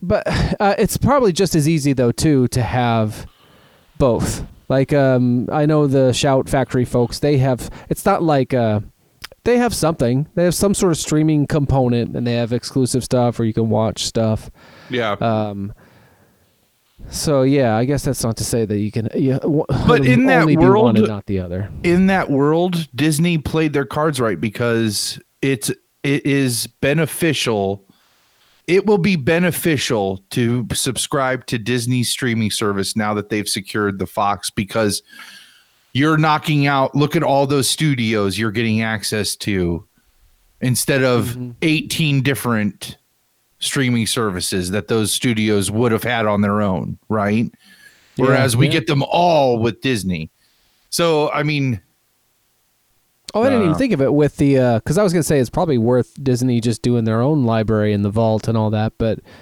and that may be the case, but you also have I forgot that the Star Wars. I always thought of it as Lucasfilm and just Star Wars as its own thing, but that was part of 20th Century Fox, and so perhaps it just sort of saw how that played out in terms of, you know, the boon that that was not just for that property, but then now they've got a relationship with, I guess, probably that studio that, that developed into this larger And- merger. And A New Hope, 20th Century Fox always had the rights to. He, that's the one he could never like that. They own that movie. They they paid for it. They funded it. So that was the one he was always tied to 20th Century Fox, at least for that one, right? Yeah, yeah. So I don't know. Oh man. Do you want to do? Uh, how are you feeling? Let's do let's do a king corner and then let's wrap. I'm I am my chest is tightening Yeah, up. you're Uh, fading, Yeah, yeah. I'm fading. yeah, that sounds like a good plan. Um, so I'm listening to the Dark Tower. I'm doing. uh I was ta- telling Ash last year was the first year in probably eight years I haven't done the an annual listen to from start to finish of the Dark Tower books. So, um, I'm kind of just slowly chipping away at that. Like when I'm walking the dog, because that gets me a good like hour to listen to them. My commute to work is so short that I don't. It doesn't really we we pretty much have MSNBC on in the car for our when commute. you're you're there together, right? So it's kind of yeah yeah Have just a couple minutes of the book when you're also with your spouse. so uh that just doing that um the uh, only other oh so um reviews the moratorium on on or the the gag rule or whatever for the reviews for the new pet sematary has been uh, has been lifted the embargo or whatever. Oh, so yeah. What reviews for that uh, are, have started to come out. And i'm i i have tried to avoid everything there uh and i don't know how much i want to get into there's a major there's a major deviation from the book I think uh, I know what you mean. Just uh, from the trailer, you see it. you know, kids. yeah um okay so the second trailer did you watch the second you see if you watch the second or third trailer it's a dead giveaway like they intentionally put it in the trailer so that people weren't surprised by it when they go to see the movie um I think I know what you're talking about, but it depends if you're trying to be I don't care- for me or for others. oh I- for I don't you i don't care about No, anybody else like no, no, I don't care. Uh, For whatever reason, I'm not. I'm just not into it. Like I, I just saw the other one. So like, yeah that, and that one just- is and it's fantastic it's good Yeah. right like right. Yeah. and it's like Yeah. okay so a major the major deviation is and when i and i and and i have tried to avoid stuff on this one just because i was so blown away by it and i feel like we're in this like stephen king renaissance right now um where i just want to go in as blind as possible. That being said i have really seen a lot of the major stuff that's come out for pet sematary. Um it looks fantastic but then the second trailer came out and with an along with an article like an interview from the directors explaining why they did the trailer and why they gave a point in the trailer but basically in the book and in the original adaptation of the film uh, uh, of the book um the the way the story goes it's their 3-year-old son who is killed and ultimately revived who then goes on a killing this 3-year-old goes on a killing spree and essentially kills off everybody that's spoilers alert for 30-year-old book um, which you can get your free audio book version of by going to audiotrial audibletrial.com slash lwsd um, yeah, read by Michael C. Hall, and so so terrifying. Palmer couldn't even finish it. Yeah, it was just so- so off. It is so off-putting. Like there, there's a um, there's a section in the Dark Tower series, like in an epilogue, where he, it's um, it, it, it's adaptations from his own personal journals to fit into the Dark Tower universe, kind of. Um, but that kind of go across his career. And there's one where he's like, "Well, I just finished Pet Sematary today. There's a novel that'll never see the light of day." And then it goes like, and then like, um, 18 months later, he's taught. He's like, he's like, "Well, I just saw the first uh, mock-up of Pet Sematary. I can't believe they're publishing that piece of garbage." Like, like, because it's so horrific. But so in this new one, the major change was, and their justification was that it just looks like a doll when you have a three year old trying to fight an adult because you can't actually have a three year old fighting an adult on set. So you have to use a doll or a, a, a little person.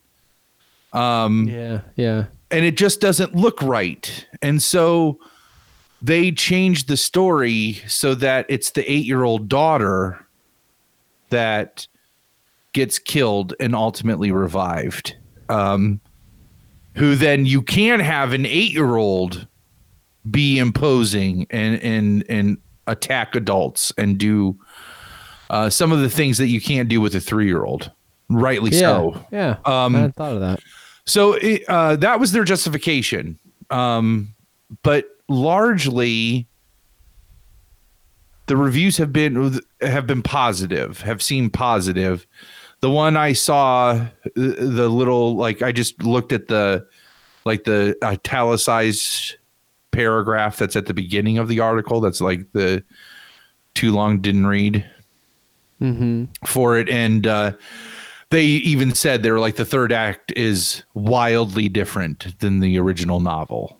Uh, oh, so, um, but I think it's that that it's the daughter instead of the son is what they're getting at. So, but I'm excited for it. It looks great. Uh, Maybe I'll come around. I don't know why. I don't know what's what what's up with me and that stuff. I think uh, well, I do think with this, uh, just I have it's all so new to me. I kind of Yeah. I saw I read the book, listened to the book. I mean, and then I saw the movie right after. I saw the documentary about the movie. It's all f- still kind of fresh for me. So to Right. like have it immediately like usurped by this this newer one for some reason is I'm resistant to well, that. just look at it as I mean, because you're a completist, so because it's all still so new and so fresh, then just Yeah, add it to the collection of everything else that you you're like into your pet cemetery schema. You know, don't Yeah, that's true. I did. Uh, yeah, when I was I was going through Wes Craven's movies uh, a, a couple of years ago, and um, I was there was newer versions of certain ones, like Last House on the Left. There was a new version Yeah. of that. There was a new version of even uh, New Nightmare or whatever. So I, I think I did watch. I just did the or maybe The Hills Have Eyes. I tried that one too. I did a couple, and then I was like, ah. They were just sort of forgettable, um, and, and Yep. the other one stuck with me more. So I guess if that's the case with this one, Yep. it will also be forget forgettable and not burn itself into my brain over top of the other one. it's just it's so hard because it's like that the cast of that original one is so perfect and like the, the the guy that plays the husband that guy looks like you would expect him to when you listen when you go through the book right like yeah, yeah, it felt right. and i feel like they kind of pegged they got that guy a guy that looks kind of like that guy in this new one like they look very similar Oh, I see what you mean. Uh, yeah, yeah, and I've seen that guy in a couple other trailers too. He's he must have had a busy year last year. Yeah. actor.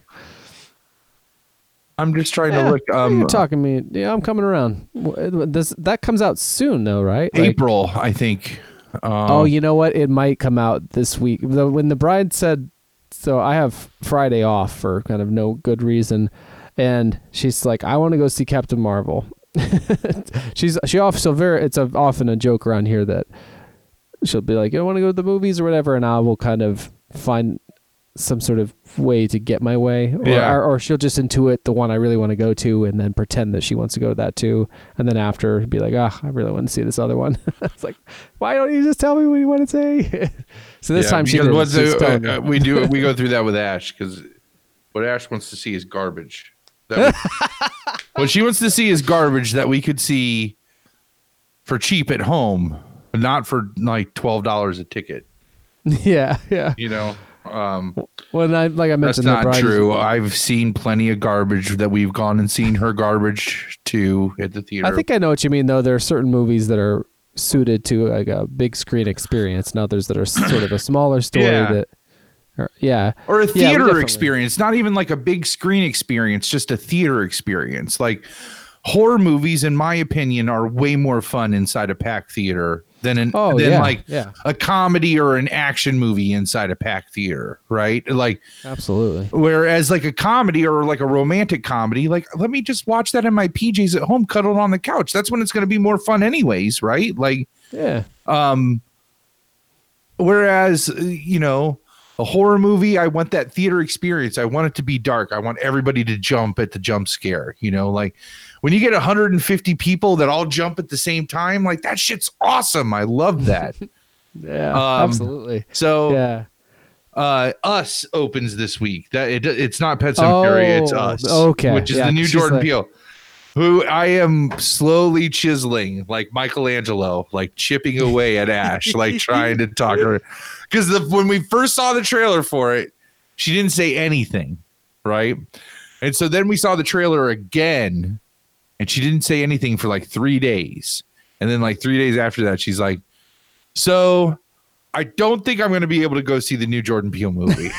Just like out of the blue. That's hilarious. I'm, like, I'm like, babe, don't you want to see his like his follow up to to that great and awesome fucking movie? Like you just want to see if it was a fluke or if he's actually talented. This is the one that proves if he's talented or not. Like we know he's talented.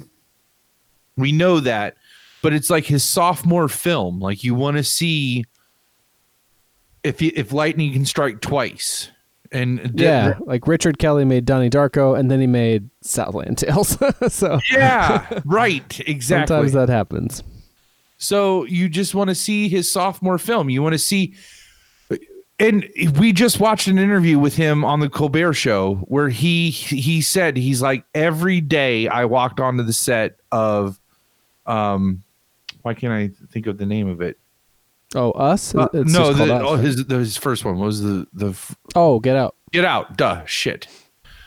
He's like every day I walked on the set of Get Out expecting them to come in and shut me down because I didn't know what I was doing because I, and he said this one all that pressure was off. Like I knew mm-hmm. like I could go into the set every day and knew I was going to get to make my whatever movie I wanted to make because of the success of Get Out. Yeah, yeah. And that's where they can either sink or swim. It's when they think they're going to get shut down every fucking day, when they think they have to prove themselves every day, they do. And you get awesome shit like Get Out, right? Right, yeah. when they yeah. come in, like, just think Mallrats, like from Clerks to Mallrats, right? Like, yeah, yeah.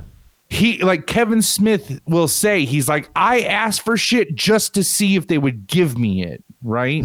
Right, yeah, yeah.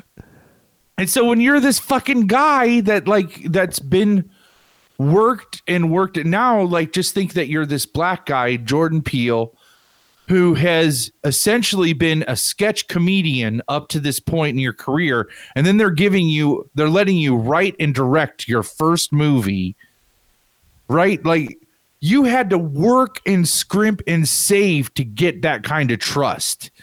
And so you're not going to you're not going to use that lightly because you think every day they're coming in to shut me down today. They're going to shut me down today. I have to prove myself today. But that where he said he's like on with with us, I got to come in every day knowing that I got to make whatever movie I wanted to make.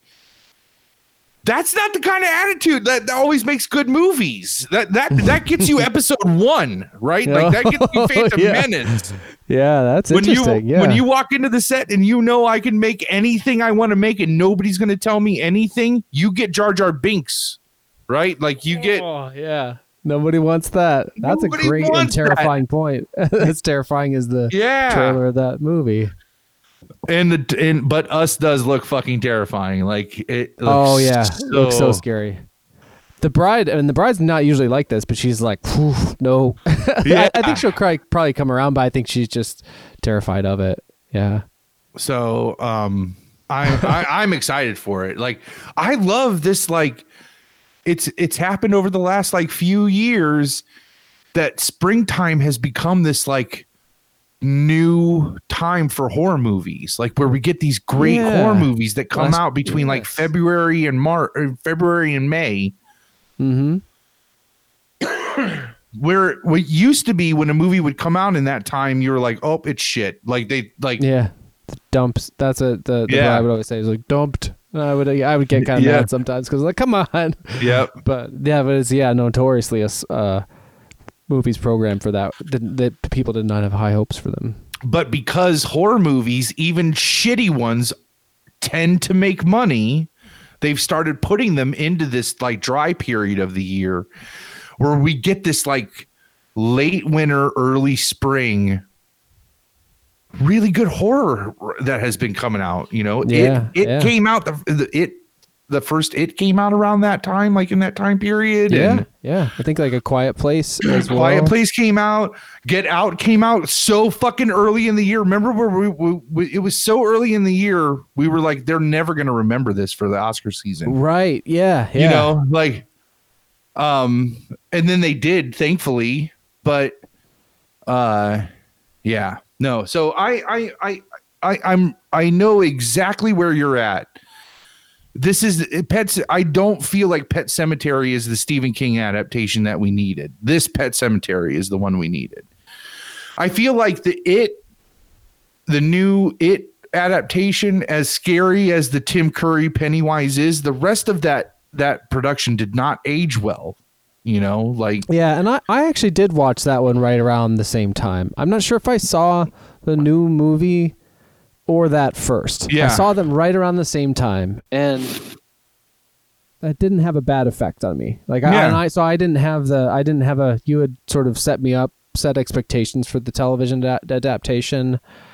Um, I really loved the book. The audiobook of it was so amazing, and the theatrical movie that came out was awesome. And it is that is for me all just one thing. Yeah. For for it that they have they each have their own kind of magic about them, and so maybe And yeah, I- Pet Sematary can be like that too. and I think Pet. I think that's how Pet Sematary will end up being. I, I mean, Yeah. Yeah. Herman Munster will always be. Is it Jud Crandall? Jud is Crandall, that, yeah, like yeah. I can't as.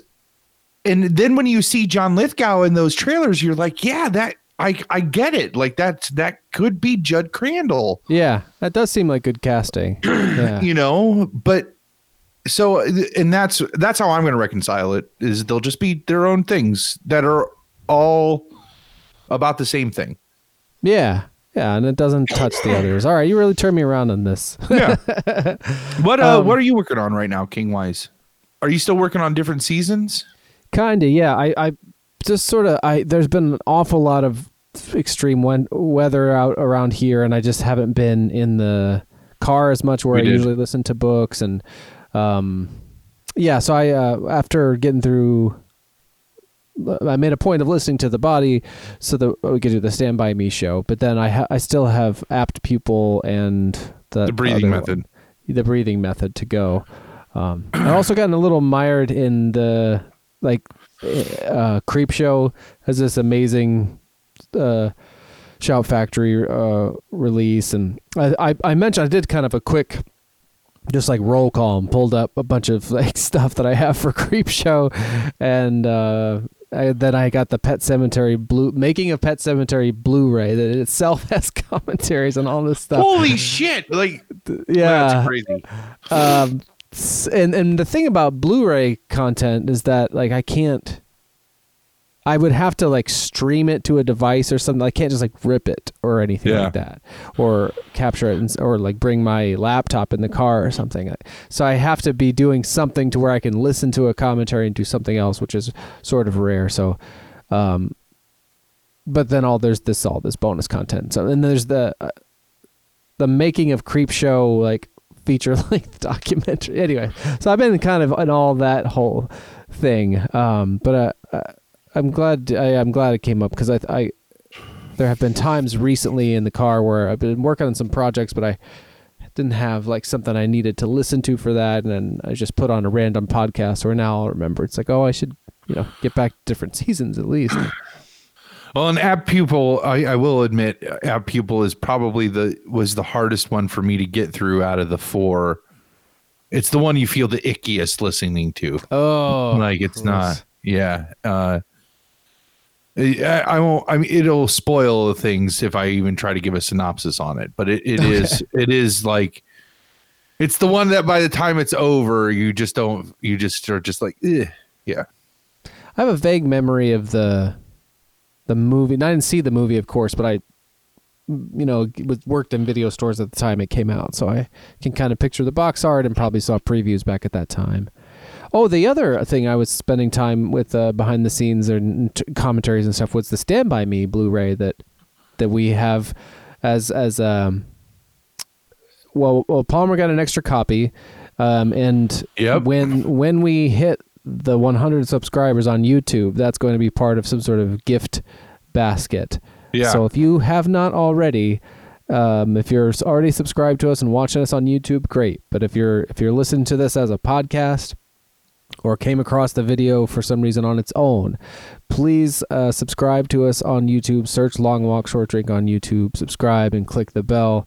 Once we hit that 100 mark, we'll be able to uh, stop bothering you about this. And whoever it is that puts us over the top, will get the the Stand by Me Blu-ray, which I was starting to say is has great stuff. Um, I'm, I wish I had at least watched that behind the scenes, uh, do, like 30 minute documentary because there's so many of the things that we talked about that would have been enriched by what I learned from that. Oh, really? And, uh, Yeah. yeah. like cool, really cool stuff. Not a lot of which I can remember offhand, but uh, yeah, that that I mean, if you were just gonna like, there's two commentaries. One with grown up Corey Feldman and Wil Wheaton and uh, Rob Reiner. That's got like a video component and an introduction that happened just very recently. Yeah. And then the other one would have been, uh, I'm not sure. It's just Rob Rob Reiner though. Um, so I've only listened to the Rob Reiner solo so far, but pr- I would say the majority of the information that I gleaned from that that I found so interesting that enriched my appreciation for the movie is also in the that shorter documentary. So that like Summer Stand by Me half hour thing, I would definitely recommend to you. Awesome. Uh, but anyway, so my that my Stephen King has kind of been uh, limited in general, but also confined to these are like pre-existing stories that I'm just kind of fleshing out with all this supplementary material. I have, Um, I, I have my only other Stephen King thing I have is this thing that I bought right here. Yes, I was gonna Yeah. transition back to that because you had sent me this text. This Uh, is breathtaking.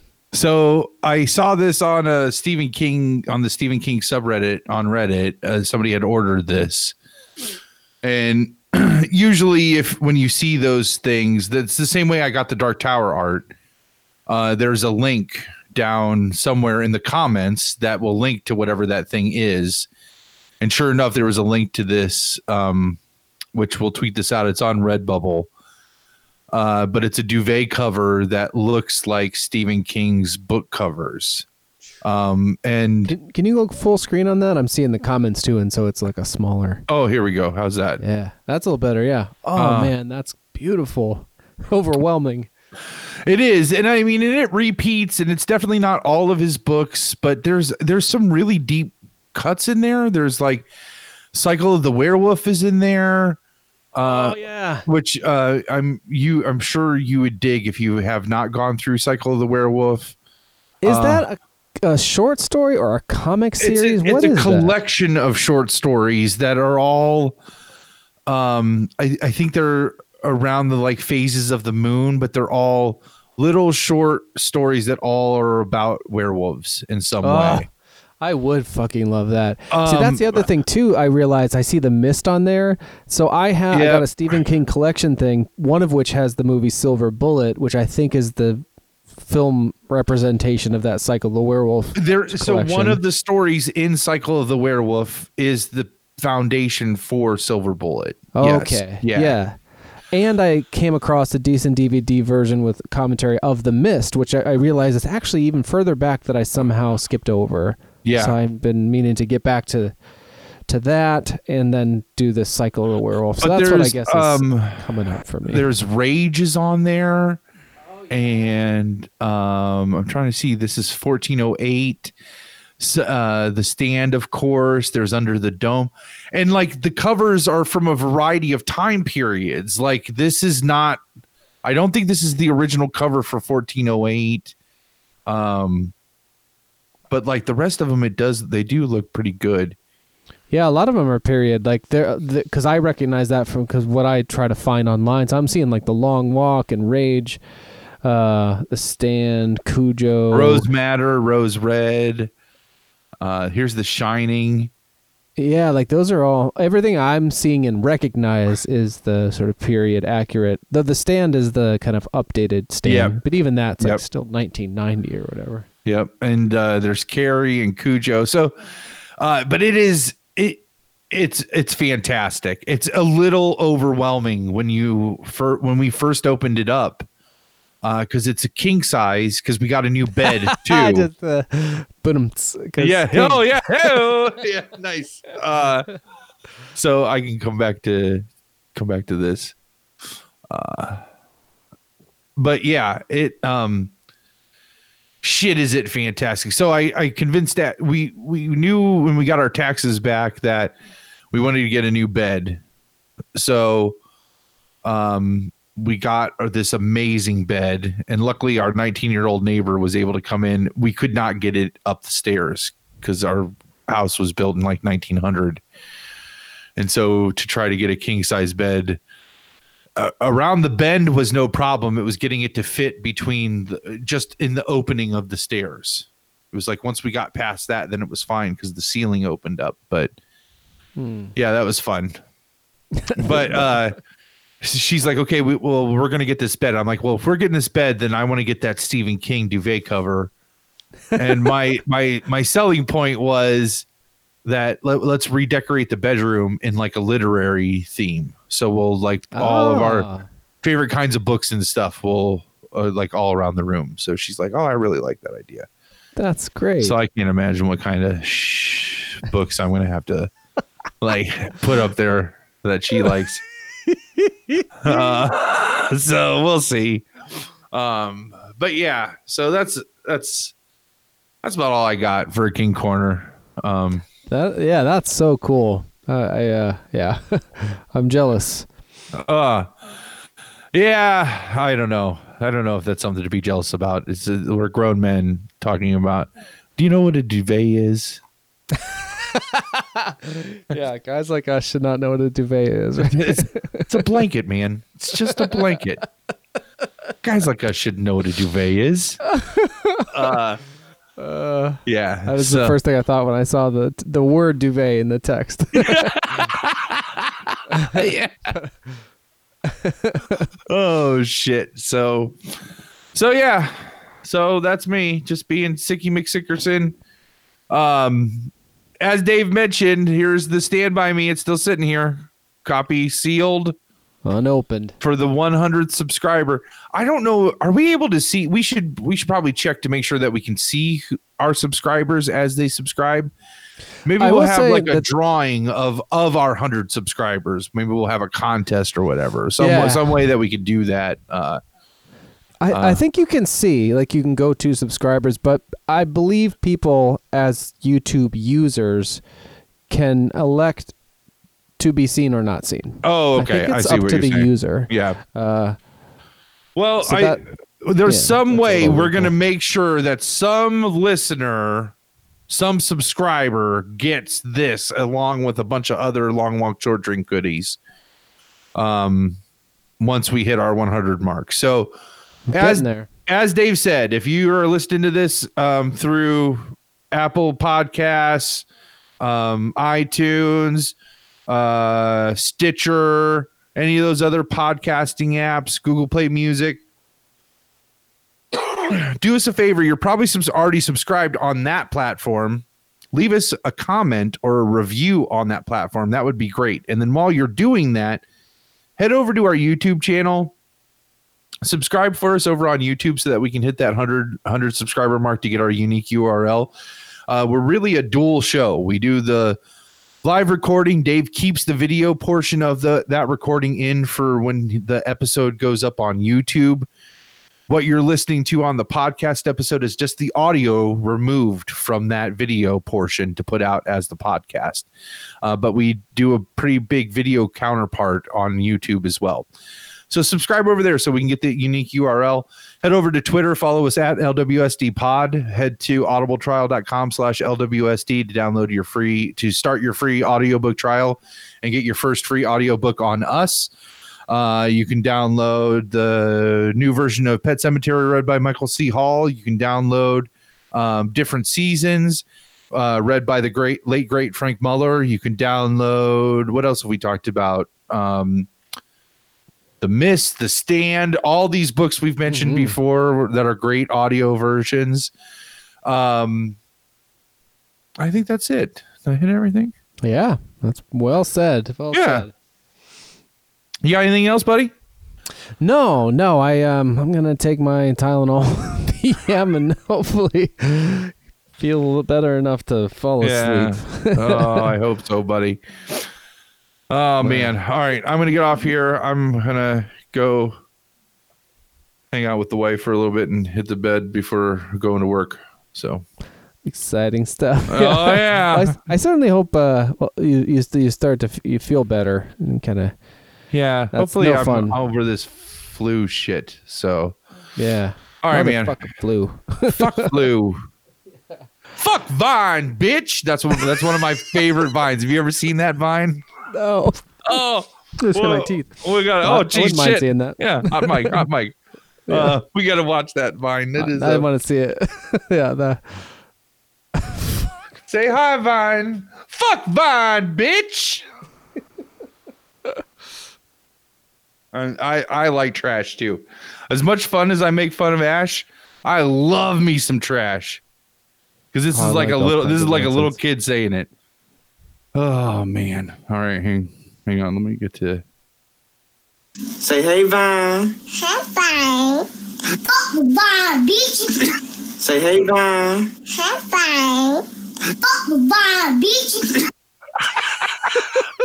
Fuck Vine, bitch. Man, little kids swearing. I, I told know. it's It's irresistible. It's so good. Gosh. I you what's that character on Modern Family? He's like white rappers and small children swearing. Those are my lack weaknesses. Uh, because it's the episode where their daughter, she just she keeps saying fuck because she thinks Oh, he's yeah. depressed. You know what I'm talking about? yes, I do. So she'll just drop F bombs just to make him laugh. Oh man, kid swearing is the best. The absolute fuck fine, bitch. And she knew how to say it. Like she says it like like you're like, practiced. all right, all, all right, we'll talk about Facebook. You're right, Vine sucks. Shit. Over. Yes. Oh man. Crazy. I feel like I'm just now warming up and we're signing off. So all right, I'm gonna get off here. All right. Do you good feel to better, talk to buddy? you, Yep. As Take your- always. Take your Yeah, I time off PM. Yes, I felt much better during this time. So Good deal. Thanks for that. Yep. I'm welcome back from New York. Uh, freshen up the bride for us, and uh, we be a good will. Yeah. we'll talk to you soon. All right. All right. take Thanks for care. watching, everybody. Love Yes, you guys. Thanks for joining us, guys. We'll talk to you soon. We'll